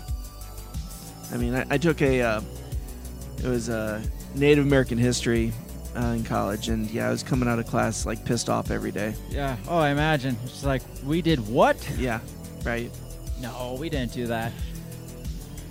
But the the crazy thing is, let me get rid of this. And, and I mean, just that the fact, like I said, when you learn about like Wounded Knee, right, the massacre there, and 116 soldiers killed, women, children, and and and they all got medals of honor. Oh yeah, obviously. I mean that's a great thing, right? That's- Which, what battle was or like what, what was that a war? That was the no, that was the Sioux. They were they were escorting these people to a different land piece of land, and uh, and they they used it uh, to kill uh, Sitting Bull, and uh, then they just kind of broke out fire and like oh there's an uprising and they just opened fire on these So people. it wasn't just- even like a, a No, it wasn't even a anything, it was battle. Just, um, Yeah. just literally a massacre. That's Literally. That's really fucked up. So we talked about. What was the last thing we talked about? uh, we talked about The cattle reduction. yes the the goats. hmm Well, like I said, that guy, that Collier guy, that actually liked the Indians, that had their best interest at heart, but was just like, you know, you guys um, would be better if you follow our policies here. And we had our own conservational policies because of the Dust Bowl and stuff, because we fucked everybody up for everything up for everybody. Yeah. So, but after that guy, it was like, why why are we still dealing with these Indians, these Native Americans? Um, because the next thing, this is the 40s, 50s, 60s, so even more recent, uh, was called the Indian Termination Policy, and that's That not. sounds fantastic. it's not as technically it's not as bad as it sounds. It's not like we're killing them, but Right. this was where we terminated all our like um, kind of treaties with them and Oh, their okay. like their sovereign land, and Yeah. we're just like, nah, we don't recognize you anymore as a sovereign uh, tribe. So what year was this? uh, this one was in the somewhere in the 40s to Oh, okay. 60s is when this took place. Sounds like a Truman thing.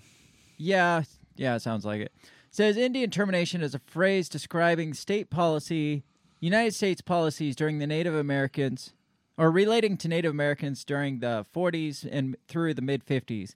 It was shaped by a series of laws and practices with the intent of assimilating Native Americans into mainstream American society.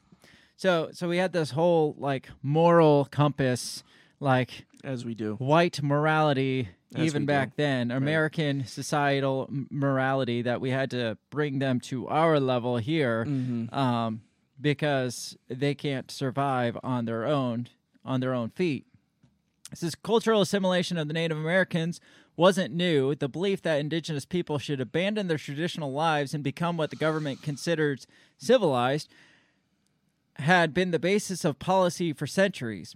What was new, however, was the sense of urgency that with or without consent, tribes must be terminated and begin to live as Americans. To that end, Congress set about ending the special relationship between the tribes and the federal government. In practical terms, the policy ended the federal government's recognition of sovereignty of tribes, trusteeship over Indian reservations, and the exclusion of state laws applicability to national person or native persons. From the government's perspective, Native Americans were to become tax-paying citizens subject to the state and federal taxes as well as laws from which they had previously been exempt. So that was the whole thing probably. It's Yeah. like we need more taxpayers. yeah. We're not getting Yeah. enough money here. So we, we kind of let you off easy. yeah. by giving you guys land and and you know we kind of giving you guys the good life and now we're gonna have to start getting you to pay taxes Well, like, one of the big things was they the natives weren't subject to like any state laws because they were sovereign territory. Right. So they were Makes only sense. subject. They could only be like tried like federally. They couldn't even be tried by like state courts Mm-hmm. or anything. So um, that was kind of turning that over to the states to kind of how they want to deal with it. And all the states were like, "Yeah, yeah, boy, we'll take that land." Um, so it, it says from the native standpoint, a former U.S. senator from Colorado, Ben Nighthorse Campbell of the Northern Cheyenne, said of assimilation and termination in a speech delivered in Montana. If you can't change them, absorb them until they simply disappear into the mainstream culture. In Washington's infinite wisdom, it was decided that tribes should no longer be tribes, never mind that they have been tribes for thousands of years. It says the policy for termination of tribes collided with the Native American people's own desire to preserve na- Native identity. The termination policy was changed in the 60s, and rising activism resulted in the ensuing decades of restoration of tribal governments and increased Native American self determination. So, so there was that period all the way up to the 60s where they're like, no, let's just, uh, they, they like literally went tribe by tribe. And it's like, letter of eviction. We no longer Right. We no longer uh this these agreements that we've had all the time we no longer have those with you so uh deal with it basically so it uh ended any sort of like federal aid to Yeah. them any like medical assistance any road assistance like Right. infrastructure assistance it ended all that federal aid to them and they're like pushed out to like remote Right. locations Oh, where they yeah. can't really acquire this stuff Yeah. From the reservations on their own. So it's basically like, you know, let's we we we fuck up your economy. Tell me if this sounds familiar. First of all, we fuck up your economy, then we give you federal aid to like kind of bounce back from it, and then to the point. Well, first we make it so you have to have that federal aid to survive, and then we take that away too. Yeah, that, that sounds like Haiti, uh, Sri Lanka, um, the ghettos. everywhere yeah yeah exactly uh, inner city Yeah. like san francisco Yeah. harlem all those places You have Cabrini Greens. yes so it says the house concurrent resolution of 1953 announced the policy of termination and called for immediate ending of federal relationships with selected group of tribes the resolution established that Congress would pass terminating acts on a tribe by tribe basis. Uh, between 53 and 64, the government terminated recognition of more than 100 tribes, which apparently was only 3% of Native Americans. I think they wanted to do more, but then the activism got in the way. So, Oh, damn activist. Yes. In addition to ending tribal rights as sovereign nations, the policy terminated federal support of the healthcare edu- and education programs, utility services, and police and fire departments available to Indians on reservations. Given the considerable geographic isolation of many reservations and inherent economic problems, not many tribes had the funds to continue such services after termination was implemented. The tribes initially selected for termination had been considered groups who are the most successful in the United States, in some cases because of natural resources controlled by their reservations. Mm-hmm. So, oh, they'll do great. They got all these natural resources here. Do you think that's why they selected them? It's like, no, they'll be fine because they're natural resources. Right. Or was it like, huh, there's a lot of natural resources over there. exactly.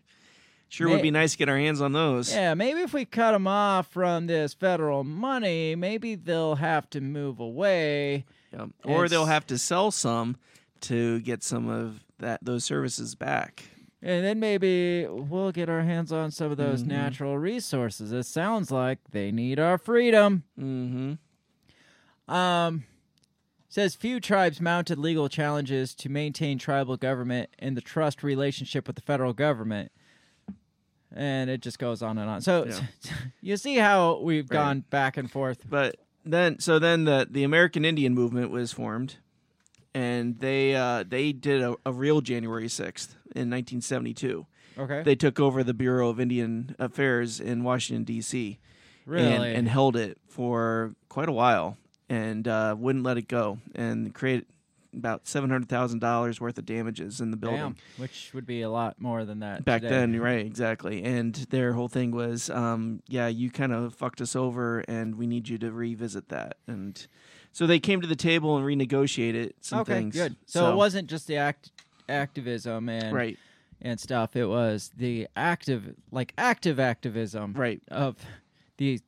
I mean, rightfully so. It's like, Right. hey, you fucked us, we fucked you. Yeah, exactly. You took our land, we're gonna Yeah. sit here, we're gonna squat here until we get Yeah. it back. I mean, could you imagine if all those people on January 6th held the Capitol building and refused to leave and like created all those kind of damages and no, because the government has F-16s and nukes. Exactly. They would have freaking nuked it. They would have nuked the Capitol building. Good God. I could see them doing that. I too. could it's too. Like you know, it's it's a total loss. Just nuke them. yeah. Be like, well, one of them had a dirty bomb we didn't know about. So another portion of this the same time period. Mm-hmm. So so they cut off ties with them. They cut off all their funding and stuff. So again, they really didn't have a great life Right. there on the reservation. Like you said, the reservations are shit. Right. Yeah. They were shit before they cut off. yeah. And the whole thing was they're like it was basically to end the what was it Bureau of Indian Affairs at the mm-hmm. time because they're like, look, we're spending all this money on these people. And look how shitty their quality of life is. Clearly, you're not doing your jobs here. So, you're not really helping them. So, let's just cut this Which funding off. A large part of it is that they would appoint people to run the reservations Mm-hmm. that were tribal, but then they would they would take that money and hoard it, and and so basically corrupt, basically, Right, like exactly. every other third world country. Exactly, little yes. grubby mitts on. We find Yep. the guy that plays ball, but he hoards the, the Mhm. special funding exactly from the NGOs, and the people don't get any of the money, and he's living in his lavish mansion somewhere. exactly. Um, but yeah, he plays ball. yeah, he, He, does. sure he does play ball. rules. So the other part of this was because the reservations were so shitty. Obviously, um, to further assimilate them, to push further efforts of assimilation. Why don't we just put them all in big cities? Like start. Right. I mean, there was like ad campaigns out there promoting, like, "Hey, uh, look, you can." And it was like videos of natives like walking hand in hand with like white people and like becoming just like them with their white Mm-hmm. Yeah. picket fences and I, I picture this '70s style, right, where they're like kind of dressed like Sonny and Cher walking down the Oh, street, yeah, yeah. and it's like you know that song. Um, they call it Mellow Yellow. yes. Yeah, that's pretty much what I heard on a podcast that I listened to today. The ad and it, yeah, it was, it was, oh, it was about that. Okay. Um, so this was called the American Indian Urban Relocation. So basically, you know, you know, in the 1800s, we relocated all the Indians, natives, indigenous people. Mm-hmm. Right. They keep calling them Indians, so I Yes. feel like I can call them Indians. that's fine. Yes. Um, so we thought that worked so well in the 1800s for them economically, we should do this again in the 20th century. Right. So the U.S. government's effort to assimilate American Indians into mainstream culture can be seen throughout the 20th century in the Bureau of Indian Affairs activities. In 1953, Congress established a new policy towards American Indians, termination, which we just talked about. Mm-hmm. This policy eliminated much government support for tribes and ended the protected trust status of all Indian owned lands. In response to the policy, the BIA began a voluntary, quote unquote, voluntary urban relocation program. So they basically would promise them they'd like a thousand bucks or something, some a lot of money to somebody, like more money than a tribal person has seen in their Yeah. entire lifetime. Right. And then they gave them like a one way ticket to these cities, Mm-hmm. and they on Sure these worked ads out really well. well, on these ads, it was just like showed like picture, like videos of like a native guy like welding, and it's like uh, John so and so, John Brave Horse here. Uh, he's worked his way up to foreman already, and then they show like a a guy as a chef like cooking lobster and stuff and they're like all these great job opportunities in the cities can move to the city for all these job opportunities and then they get to the cities and No jobs. yeah, they were working as like dishwashers Right. and shit like that. And then they're like, you know, this isn't as what we it was all cracked out to be. We want to go home. But it was a one-way ticket. And they had to basically signed something saying that they would stay there indefinitely. Is basically what it was to to retain the money. And their their uh the government's uh, standard of success was not like their living standards, not like their employment or unemployment levels. It was basically how many people stayed there a year or more, and that's how they measured success. Was how many stayed there for more than a year. It says in response to this policy. Um, Says BIA pledged assistance with locating housing and employment. Numerous American Indians made the move to cities. They struggled to adjust to life in a metropol- metropolis and faced unemployment, low end jobs, discrimination, homesickness, and loss of traditional cultural support. The urban relocation program changed the face of cities as well as American Indian culture. American Indians who returned to the reservation often found that they didn't fit in with those who stayed behind. When the BIA uh, relocation effort started, nearly 8% of American Indians lived in cities.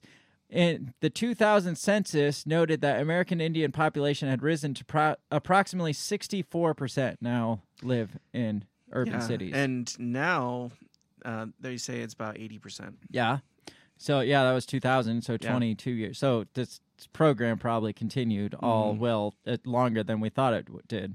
Says the Chicago Field Office Employment Assistant case file contains memorandums and progress reports, quote unquote, as well as promotional devices used to recruit Indians on re- on reservations to comply with exemptions found in the Freedom of Information Act, the names of individuals, blah blah blah. So this is just talking about Yeah. these documents and So stuff. they probably come to the high school as kind of like army recruiters. Yeah, Like, probably. son, have you thought about living in a city? Well, they did a damn good job because the the people that did it were like, "Oh, we're gonna go find this better way of life. Right. We're gonna move to these cities. We're gonna pack up and I I mean, it's it's crappy here. There's no jobs here. There's no food here. Right.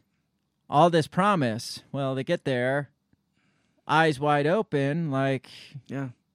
kid in a candy store, and total disappointment. Yeah. I mean, they're pretty much stuffed into uh it you I imagine it was government sponsored housing, which we all know how fantastic government sponsored housing is. And that's that's one thing that gets me with like the agenda 21 shit where we we talked about they want to move us all into urban cities and into or like you were talking about the line in uh, Yeah. Saudi Arabia where it's just like these uh, I mean it's always this great pro- promo this CGI effect promo video. It's just like move into the city. What the line is if you, ha- you go look up Saudi Arabia's line it's basically a super city. It's a straight line Yeah. of glass mirror walls. You can't see and s- like it, nature is mirrored on it so it Yeah. doesn't even look like it's there but it's like 150 kilometers long Mm-hmm. they said and like only a few wide so it's just a Yeah. straight line and you take like a super uh train Yeah. There's one way in, one way out, yeah it's like and it's stacked on top of each other. yeah it's like three dimensional it just Mhm. stacks on stacks on stacks and it's just like Yeah, completely renewable resources apparently, and uh, you know, automated city. They take care of you. You know, you can work from home. So what I'm saying is, ads like that Mm-hmm. are probably similar to what ads were for the Native Right. Americans back oh, then. I'm sure. So you're telling me that government-sponsored city dwelling is going to look like that when you look at like liberal cities uh, where they're look at any government-sponsored housing development. Is there any that looks No, like progress in any way, shape, or form? yeah. When you hear of HUD, I mean housing. What do Mm. you think of?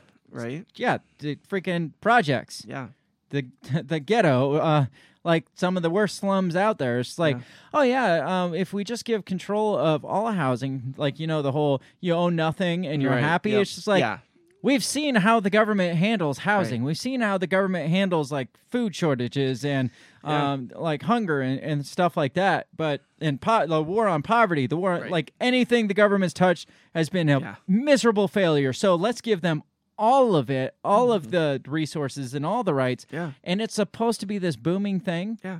It's supposed to be this glass mirror freaking Yeah. city across the desert Yeah. that we're all going to live in harmony and nature will live on the outside and Yeah. we'll never cross paths and everything will be just fine. Yeah. The way, the scariest part of that video is there were no yeah, there were there there was no doors out of it. I know, You're yeah. like essentially in fucking prison Right. Yeah. for the rest of eternity. But it's really nice. But we're supposed to believe that the government's taking care of nature on the outside. Right. Yeah. Right. There's probably ends up being like a billion of those lines just side by side by side, and there's Well, no nature left. what I all. told uh, my- wife when we I showed her the video, I was like, "What does it remind you of?" And she's like, "I don't know." I said, "Doesn't it remind you of that uh that TV show with the dude from Lost, where the aliens had taken over and put them in these like like colony. Is that yeah colony? That's Yep. it. It's like, doesn't that look like colony? Mhm.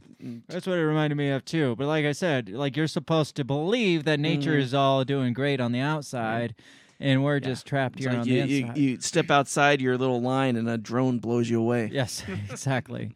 anyway, back to Native Americans right. and how, I mean, the government just screws. Yeah. Well, and, and the problem with you know the these this program was there there was no support group, right? But yeah, so they, you go they were from a- given, I think, it was like a couple hundred bucks a week. Yeah.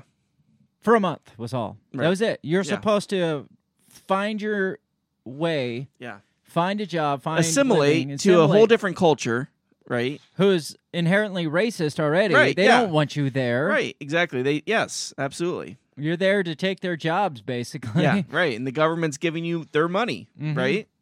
I mean, we know how that story goes. Yeah. So, um, somebody had said, I can't remember who it was, but basically, we like stuffed them all in these cities to just basically fade away. Is Mhm. what the whole Yeah. the whole concept was. It was nothing to do with um making their lives better. It was either you either you turn American like us or your culture just fades. I mean, either way, your culture is going to fade, Mm-hmm. Yeah. but you fade with your culture, or you survive and your culture fades Right. on yeah, its I mean, if you're taken out of your your culture, right? Because you know, okay, as bad as it is, you know, there's going to be some form of culture left behind at, at the reservation, right? But if you they take you out and put you in a city, I mean, what do you got? well, and the whole thing was they they talked about these Wisconsin tribes. Right. there was this one family, and the promise was it's like, well, all these other families from the lakes here have already moved. I think it was Cleveland, maybe. Mm, um, so, so we got all these. I mean, you'll have your own kind there, just Right. like you do here, and. They've never been to Cleveland before. what Right, is there yeah. like thirty families there? Right, It's yeah, just like right. good And luck finding huge, Yeah, they said they didn't see a single. Oh, yeah. How? Why would you? there. And it's not like you're sent to the same part of the city because they want to keep you separate, mm-hmm. so that you they don't want you to band together. They don't want like a Chinatown or like Exactly. forming Native. American Sioux style. City. Yeah, Sioux City. Is that how Sioux City became a thing? I don't know if I've seen any Native Americans in Sioux I- City. I, don't think I have either. There's a lot of Native American names here in Yeah. Iowa, which Oh, is yeah. also a Native American name. Yes. And I see very few, except at the casino. Yeah. Yeah. So yeah, we we crush their economy. We take away the government handout, and then we ship them off to cities and say, "Have at it." You're, Right. I mean, this way of life that you known is no longer. So go adapt to our way of life. Progress, right? All Right. in the name of progress. These, I mean, you think progress, you think of things getting better, but in so many cases, it's Worse. so many people getting stepped on in Yeah. order to get a few into a better spot for like for themselves. Yeah. Um, let's see here. And there's a shoot, where is it? I don't know. Um, man, I just seen this. So um Continue. Continue. yeah, this whole this whole concept of blending them into American culture, it just strips their identity as they know it. And Yeah. it, it's like it makes you it take take you back to like today Mhm. with like globalism for example. Um we're all kind of trying to form this one society, like one globalist like Right. economy. How much of like personal identity would get stripped away in a one global society? Oh, I mean, everybody's got to be on board with it for it to work. That's why you Right. see the developing nations getting fucked over because they're not in line with. We got to progress them to our standards, even though they're doing just fine on their own for so many years. But how many id- cultural identities have to be have to be stripped away in Oh, order absolutely. for like a global society to work? Look at just like here in the United States. Again, I don't want to compare our situation with what happened to the Native Americans, but Right. um, how much do you see? It's just like uh, all for the greater good, you know, like Mm-hmm.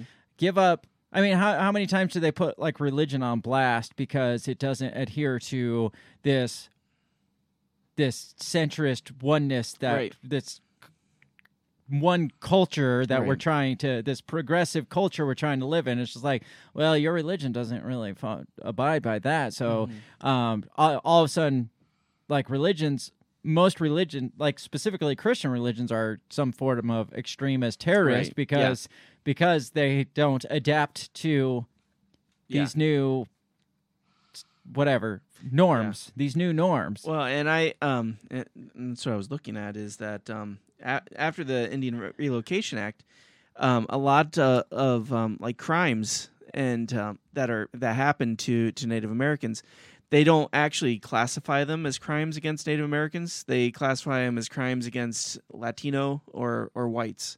They don't usually have like that category, I guess. because they just completely stripped them of I Yeah. it, it makes no sense like Yeah. we want this melting pot of cultures like we're shipping in Mhm. immigrants from other cultures doing the- the same damn thing though we're shoving them into big cities you never like like where do you find the most immigrant populations being sent to like the sanctuary areas it, the big cities where they will basically do the same thing will happen they're not going to retain their any sense Right. of uh Well, their identity, yeah. their I mean, cultural how identity many people came over on the boats for Ellis Island and, and they completely changed their names, Mhm. right?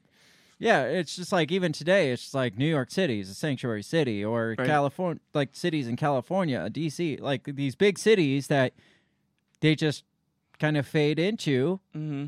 And hopefully they remember, hey, we got you here for free, so you should vote for us. Right. Yeah. But fuck your your culture. Right. But again, it, it's weird that we pay so much attention to like the Latino communities and uh, Right. all these like immigrant communities, but the Native Americans Mhm. aren't even spoke of anymore. Right. Yeah. Like you very rarely hear much much push to, you know, there's no there's no calls for um paybacks to the Na- Native right. Yeah. No. No. Um. What is it? Restitution. Yeah, no Yeah. restitution checks for the Native Americans. And, and that's why, like, when when BLM was really big, you know, back in the day, because it is back in the day now. Mhm. You know, I, you know, and, and I was just like, um, wait, wait a minute. um, there there is other class of people that are more persecuted than than blacks. You Mhm. know, and it's like, but n- or at least as Yeah, right. And nobody's saying anything about that, you Mhm. know? So Yeah. yeah, constantly swept under the rug. I mean, the most is, hey, we cancel Columbus Day. I Oh, mean, that's yeah. as, Oh, it's about as good as The it gets. Redskins aren't around anymore. Yeah. They're now the Commanders. Yes, uh, Congratulations, the Marion guys. Indians are now the Marion Wolves. Wolves or Yeah. something. You Yeah, get some big victories there. yeah. yeah. thank, thank you. Um, we still got Squaw Creek here, which I'm surprised Yeah, that, that that'll change. Yeah, That'll change. So, I don't know. What do you think about like there's this whole agenda, I guess, to urbanize anyway, and so I, I feel like this is kind of an example of how that, Yeah. like more of the kind of reasoning behind it, Well- not so much the smart growth and Right. uh, the eh, or uh, good for the environment and stuff. Right. It's more like you know, let's just throw them all in the shit. Yeah. They're like we've talked before, easier to control. Um, they they not tied to their cultural differences and stuff. Because, I mean, you got poor people fucking everywhere. Oh, yeah.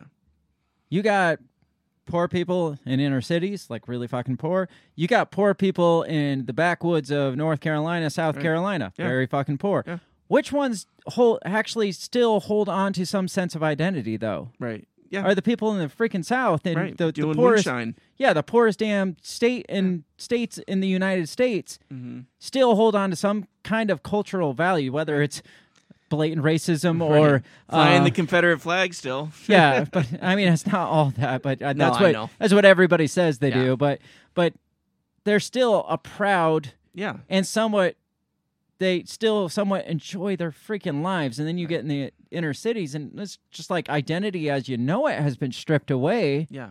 Oh, and it's yeah. just like your life is work, home, Mhm.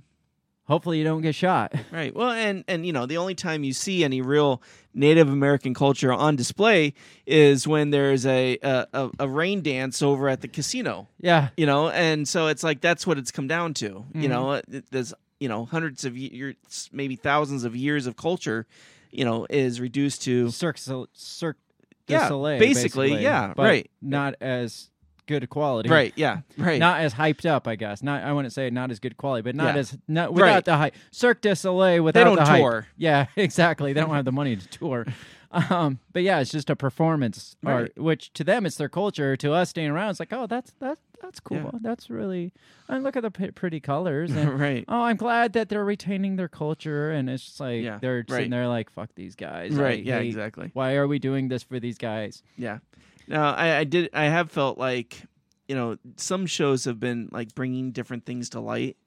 You know, like I think Yellowstone has kind of Yes. ex, you know kind of expressed a little bit more. I know there's a couple shows on Hulu.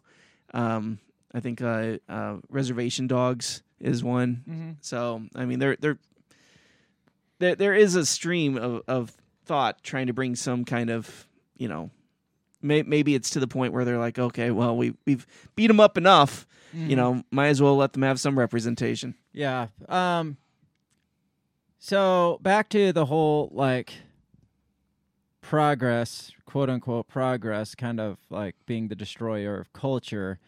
Do you like maybe this is the reason why they sweep a lot of the Native American shit under the rug Mm-hmm. because they don't want you to see, you know, a lot a lot of shit has happened under the name of progress, but we want to keep being like moving forward. So let's erase that from history so you don't see oh, we tried this once, guys, and uh, somebody always gets stepped on, and for some reason, it's always the damn Native Americans. Um, Yeah. I got this article here. This is probably the last article I have. It's called "Why Are We Killing Communities in the Name of Progress?" And this is from uh, actually a, a Hawaiian Native perspective, Oh, so okay. it's like native, Yeah. but not. And I'm not as familiar with with that group. I'm not either, but what it says is pretty interesting. Okay. It's just talking about progress and is it really all it's hyped mm-hmm. up to be? it says Hawaii was once a multicultural melting pot where identity was not rivalry, no more. In the midst of our politically charged time when the venom flows on front pages and news flashes between POTUS and the Congress, and even our solutions to civic problems generate more civic problems, it can be fatiguing. The biblical story of Babel comes to mind, and that this is an interesting example here. Progress that basically destroyed its uh, humanity itself. Right. Says uh, in the myth, the human desire to climb to the top and dethrone the gods, a la Game of Thrones, ends with a mess. The myth is trying to explain the origins of language and hints at the perennial problem of how language unites but also divides. It creates tribal identity but also leads to tribal rivalry. The more we talk and engage in political speech, the more rivalry seems to generate. Says, I remember in the not too distant past when it was natural to pause here when natural events and seasonal time meant something. Neighbors would say the the ooh the Oma are running. I don't know what that is. Or the Penpachi Menpachi are in the pier. Again, I'm not Hawaiian. I don't know what these things are. Says all saints and all souls and Halloween are wrapped up with remembering what we all lived by the light of those who lived just ahead of us. Like fading stars, they give us enough light to find our way. Um, again, it talks about Hawaii being used to be that m- melting pot. That you talk about the United States being this melting pot. Says sometimes. Here, I got to get to where he starts actually getting into it. Says, uh, someone said recently, if you want to see the American dream, go to Denmark. I would counter, just remember who we were just a few decades ago. I know eventually all things fall apart, as Chinua Achebe suggests, and they did here in Honolulu, and it did for me in Palama. It was politics, specifically statehood, money, and Lyndon Johnson's quote unquote war on poverty that literally brought the bulldozers and sledgehammers to this beautiful world to gentrify Palama under the banner of removing substandard housing. Hmm. So we were sent into diaspora, s- some to the Ewa Plains, some to the Kanoe, some to Pearl City. No one asked. again, it comes back to hey, these guys have substandard living. Uh, they're they're they are poorer than us, so we got to do something about this. You know, progress. And the people are like, we were just fine. We were doing okay. We were fine just the way we were. When nobody asked us, it just was, it says it was a plan concocted by central planners, politicians, and bankers in fulfillment of some con- conception of what a beautiful neighborhood would be.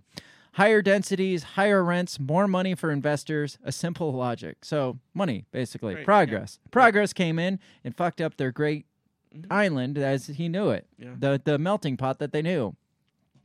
Looking at Kakaako now, with its massive silvery plate, steel, and glass surfaces, I think I understand what they conceived beauty to be. An anonymity, the human image erased and dwarfed by sheer immensity of the buildings. The smooth, reflective facade of the buildings reveal nothing. They seem to stop the eye and the gaze. There are no textures to invite curiosity. They remind me of the dark glasses I put on when I feel vulnerable and want to not be seen.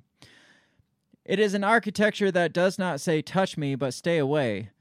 A, a robot would be at home here. To decide something is to kill something, that is what the suffix cide means. Are we bearing our memory and our humanity and our Hawaii and handing on to our children a life in a world as smooth as Teflon with no abrasive or rough surface, where they can watch life on screens, occupy Disney and Marvel universes, but never occupy their own lives? Yes, that's exactly what mm-hmm. we are doing.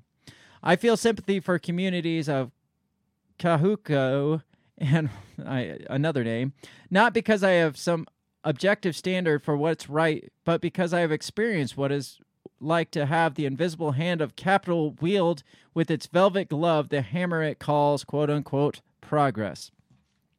In the Native Hawaiian movement, I sense a deep intuition that forgetting our place in nature, this is my favorite part here.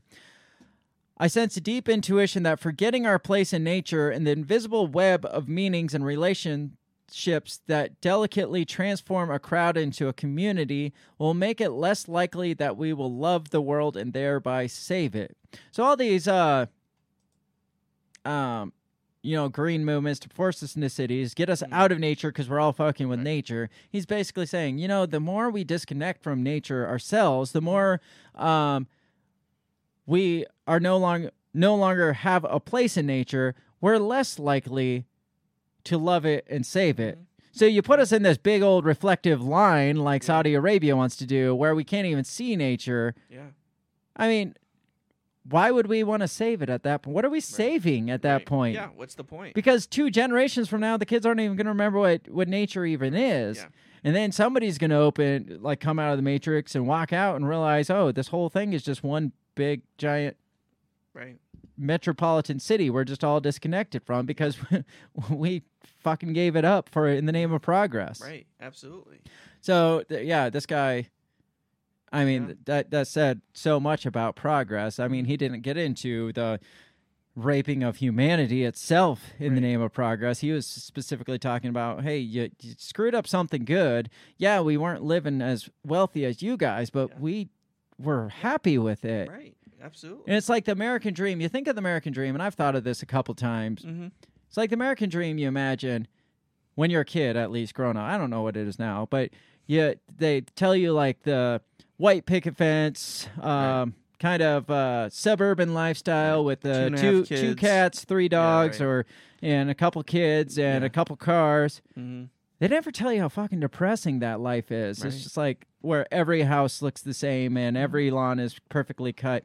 And yet, uh, most people, I think, don't even realize how depressing it is unless they disconnect from that and like go go out in nature Mhm. and maybe for even just a few days, just kind of dwell in that and then realize, well, my life kind of sucks back there. I mean, I'm not saying like No, but pitiful me. I'm just saying this is what they've created as oh, this is what you should aspire to be, and this is what they tried to tell the natives. Mm-hmm. Hey, you want to be here, living in these high rises and working these good, Yeah. good jobs instead of living on this. but but it's something that's that's put into the kids because just yesterday I was driving we were I was driving with my my kids my and my niece and they were talking and I kind of heard them in the background talking about freedom Mhm. and my niece is like well um isn't isn't uh isn't safety freedom No. And, and I and I was like, no. I said, governments use safety to take away freedom all the time. I said, freedom is dangerous. I said, freedom is about accepting the consequences and responsibilities and going to do it anyways, What no matter who told says. her, what you should have told her was, anyone who gives up freedom to possess safety deserves neither. Yes, Ben Franklin. Yes, that's Yes. what you should have told her. I, yes, and I thought about that as I was swimming in the pool afterwards. Yeah, damn it, I missed my opportunity. Why opportunity. did I use Ben Franklin? yeah, come on. so I mean, but but I mean, this is she's a ten year old girl, and she believes safety is freedom. I mean, it's hard to compare what we all did to the natives in the name of progress to what's happening today. It's really hard to make that comparison because so much shit happened Well, to them. wouldn't you argue that that that the natives were like the people quality of Haiti, and people? I mean, they were Mm-hmm. basically the government experimented on like, okay, how can we deal with a subject of people that we don't want to deal with? Yeah, that, What that can we do? in our way. right? Yeah, th- that they're in in the way of of our American dream. They're in the way of us, you know, making this country the what we wanted to. Mhm. And so, okay, let's see. We can um, uh, we can't kill them. Um, I mean, we can, but we can say it's an accident. Um, we can uh, try to Americanize them, Christianize them. We can uh, make them whiter. We can um, make now it so we they gotta- can't have babies. Now we strip the Christianity from people Right. because it's a cultural identity now, Right, which which yeah. is ironic Right. because back then you were stripping them because Yeah. of Christianity, and now it's just like, oh, Christianity is too much of an identity. Let's strip that of them. Again, I, I can't compare what's going on, here, uh, but you look at like the urbanization of and like the push for more and more urbanization, Mm-hmm. Yeah. and and um, kind of the war against the rural communities and the conservative mindset, like the holding on to any sort of traditional values, is some sort of racism or some sort of supremacy. Right. Even even if it's not white people doing it, Mm-hmm. you can see uh all this is just an example of how far they will go. Oh, absolutely. and they will go there, They and it, they'll do it in the name of like what they'll use whatever Right. as their um to dignify whatever they're doing to make them feel like Right. oh this this is okay. Back then it was we're doing God's work. Right. You know, we're we're stripping them of their savagery to do Right. God's work. We're culturally, if not literally, genociding them because Eh, it's God's calling right. on us. And, and now it's going to be global warming. Yeah, it yeah, now it's in the name of global warming and saving the environment, saving Right. turtles and shit. It's Right. just like, well, you're standing in the way of progress. You Yeah. either get on or get out type. Um, just like a well, it's like what they said at the Netherlands. It's like some of you aren't going to have jobs. I'm sorry, that's just Yeah. the way it is. I mean, I I feel like verbatim they said that to the farmers, the the cattle farmers to the natives. It's like, well, some of you just aren't going to have jobs Right. because there's just we got to get rid of some of these goats. so Right. I mean, just you you see what they're capable of, Right. and Yeah. you'd like to think because of quote unquote progress. That would never happen again. But it, again, it's in the name of progress that that happened, and Yeah. especially when it comes to like the mega corporations we have today that were not even a a thought, no, Right. nowhere near what they are today. Yeah. And the the ruthlessness that these Oh, yeah. corporations are capable of. Yeah. Yeah, I, I fully feel that they are capable of Oh, absolutely. of they wouldn't hesitate in a atrocities. Yeah. And Yep. for whatever virtuous reason. Right. Yeah. So, I mean, No, it, but it's it's worth you know looking at the history there of of indigenous peoples. Yeah. To be like, yes, this is what they're capable of, and this is a strategy that they could use. Right. I mean, you know, I'm not saying COVID came from the government. You know. Right. But you know, it Or- does kind of mirror a little bit of smallpox. yeah. I mean, we, I mean, uh, we did get a bunch of new blankets given to us. right. That was uh, that was part of the COVID uh, relief package. It's like, hey, you guys Yeah. get these fresh, clean blankets. Like, oh, blankets. Yeah. Like, we never freaking learn. So, Yeah. I mean, again, nothing can compare to the the shit that happened. no. Even and it's bizarre to think that it happened as recently as like Yeah. the fifties, sixties. and again, you know, people who you know they they may complain about the Redskins or the Land O'Lakes butter lady, Yeah, you know, or or Columbus, but it, it's it's a far cry from what's really happening Still, right, now. today, yeah. yeah, right. Like I said, you know, go to a reservation, see what it's like, Mm-hmm. Right. and it's gonna shock the shit out of you. yeah, and I'm sure. I'm sure there's plenty of people that that say that that's their own problem. You know, that's right. I mean, th- uh, the level of alcoholism on a re- Oh. reservation is Yeah. ten times what it is anywhere else. The Absolutely. d- addiction, abuse, uh, suicide rates. Um, Yes. Yeah. uh, eventually, you're just to the point where it's just like, well, what the fuck else am I going to do? Right. Yeah. You know, well, I mean, when you you again, you you've been totally, you know, stripped of all cultural identity. Mhm. Right. You have no no real heritage, and you you're you're put on a piece of land that you can't do anything with. Right. And you know, yeah, I mean, it's yes, alcoholism. I think crimes like two and a half times more. You know, is more on a reservation than anywhere else. The the number three cause of death on a reservation for women is is murder. Oh wow, that's know. crazy. Well, speaking of murder statistics, we were talking about how many kids died in those residential schools in the 50s, which was just Mm-hmm. after World War II ended, and they said your the odds of you dying under the care of those schools was higher than the odds of you dying in world fighting in World War II. That's crazy. That's how much many more people like the percentage of people that like kids that just either disappeared or died because of tuberculosis or or whatever um Hmm. Higher chance of dying in the cares of these schools than going off and fighting in World War II. So Yeah, that's freaking crazy. nuts shit. Yeah. So we are about out of time. Um, I did mention the Queen of England and how she connected to all of this. Um, so the story goes that in 1963, I think, and apparently there's witnesses, there's eyewitnesses that are still alive to this.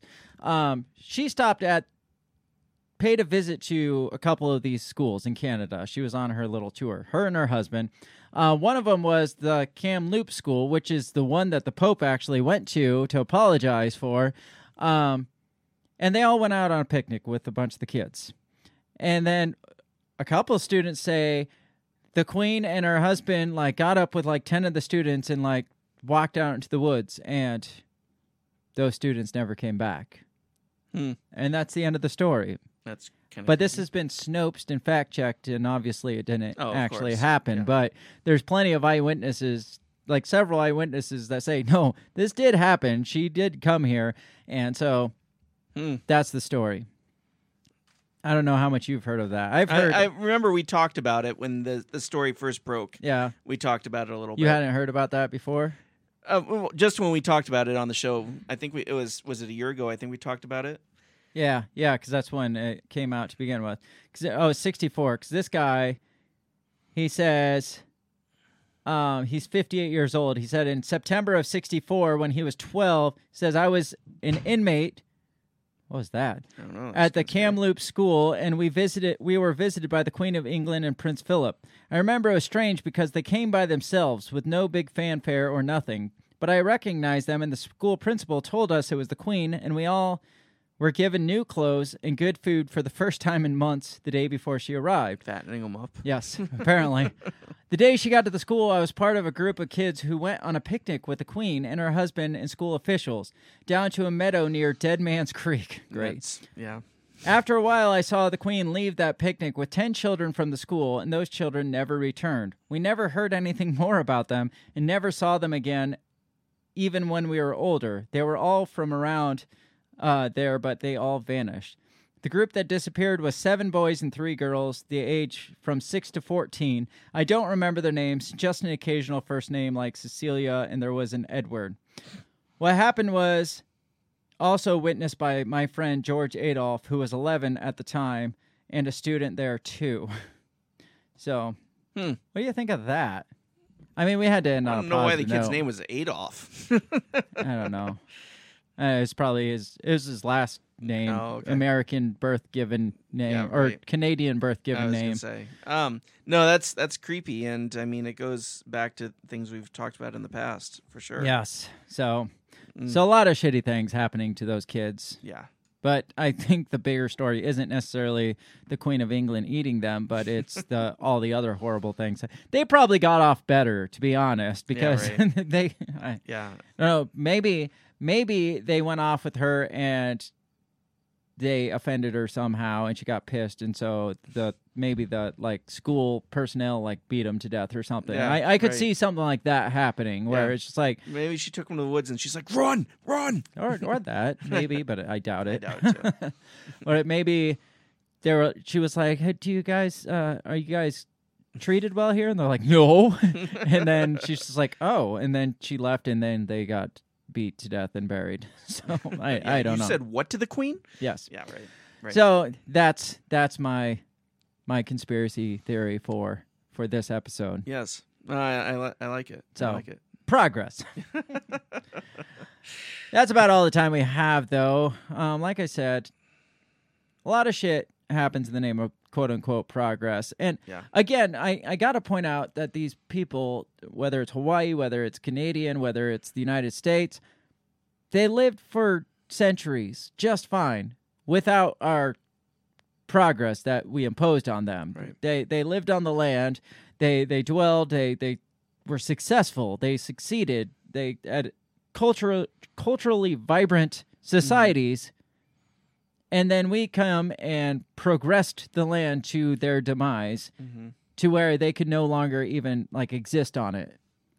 And it's just like I I don't even know how the word progress can be used. I mean, yet financial progress for certain people, sure. Right, which is usually what it means. I mean, there's tech. uh, Obviously, we have more technological progress than they had back then, but still, they were doing just fine without it. And all the technology is for isn't necessarily to make our lives easier; it's to make more money for the people that make the money. They don't give a shit if our lives are easy. They Right. just give a shit about selling you more junk. Right. So, Yeah. Exactly. any final thoughts on this one? Yeah, just um, real quick, um, if you guys have a chance, check out um, it's um, the Red Hand. It's uh, it's murdered and missing Indigenous women. Hmm. Uh, it's a it's a support group that's come together the last couple years um, just to kind of make people known about this. They call it an epidemic of this, um, just mass amounts of um, you know Indigenous women just um, being trafficked Yeah. murdered. Like I said, um, you know, number three cause of death is being murdered. Um, unfortunately, a lot of it doesn't get reported because they're indigenous and are they- not They don't trust the government to begin with to handle it. right. Exactly. Yeah. So, Uh, Let's see. We got a comment before we go. Hey, it's my mom. She showed us cats. hey, That I seems appropriate. You would like. You are a cat guy. I, you know, I, I'm I'm I'm kind of closet cat person. I know. You're not that much in the closet either. Check out what was that called?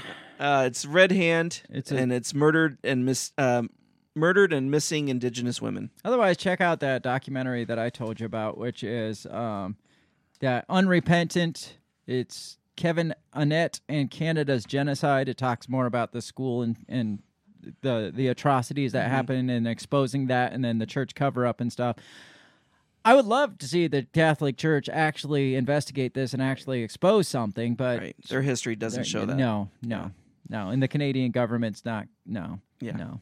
Sorry. Sorry to disappoint. So we got to get out of here for this week. Make sure you check us out all over the social medias. Let us know what you think about all this. Again, this was a different episode, but it kind of tied. We we Yeah. tied it back well. I think. I think so too. Um, and it's just a topic I was interested in, Yeah. and sometimes that you're going to get that Absolutely. because I didn't want to talk about Nancy Pelosi going to Taiwan or the new gun bill that passed in the House, or I, I guess Biden blew up some Al Qaeda today. Did you oh hear yeah, that? yeah. Um, Zal- Zalhawar- Zal- Zawari Yeah, I don't know. was taken out, and he, I guess he was implicated with 9/11. oh, okay. Well, supposedly. yeah. So I didn't want to talk about Yeah, that shit. I don't blame you. I wanted to talk about something I want to talk about, Yeah. which happened to be this at the time. So Yes, and I think this is perfect. yeah. Well, it started out. I just was reading on this stuff. hmm And then I was like, I should probably switch topics and actually Just read- some light reading. You're sit up at night. No, well, I stumbled across, like I said, that Pope Right. article, and so I was just looking into some of all this stuff, and then I was like, I really got to start preparing and figuring out what I want to talk about for the show. Mhm. And then I kept reading this stuff, and then I was like, might as well do a show on it, I guess. Yeah. So Absolutely. I know it's in your heritage. You've got Mm. Native American background, and I didn't know your grandma went to the schools, so so definitely have some connections to that. So I knew you'd you'd be interested too. So Yeah, hopefully definitely. y'all were interested. If not, it's my show. um, come back next week. Maybe we'll Uh, interest you more. You're just a heartless monster if it didn't interest you. It's true. have a great rest of your week. We will catch you here. I think we're are we doing the weekend wrap up this week? Uh, yeah, I, let's. yeah, I let's- think we're kicking it back off All the right. weekend wrap up this week because there is other shit out there to talk about. Yeah, Um, we've that'll been be neglecting our duties. we have that'll be live sometime this weekend. Yeah. That's where we wrap up the week on the weekend, as it the name suggests. Yes. Otherwise, be back here next Monday night for another mainstream episode. Mainstream, main episode, main live be stream, main live stream Yes. episode. That There you go. Not mainstream. Another main episode streamed live, 7 p.m. Central Standard Time, just like every other week. Um, otherwise, enjoy the rest of your week. Peace. Goodbye. The Break the Bell podcast is brought to you by you. So pat yourself on the back because without you, we would be talking to ourselves. A special thanks to our Patreon members Justin Zelinsky, Remzo Martinez, Stephanie Parker, and T.O. Jacobson. A shout out to our sponsors Run Your Mouth Coffee, On the Run podcast, and Goulash Media. If you'd like to help support us, visit patreon.com slash breakthebell or buy our garbage at breakthebell.bigcartel.com. Get back here next week and let us continue to invade your earholes. And as always, never stop talking.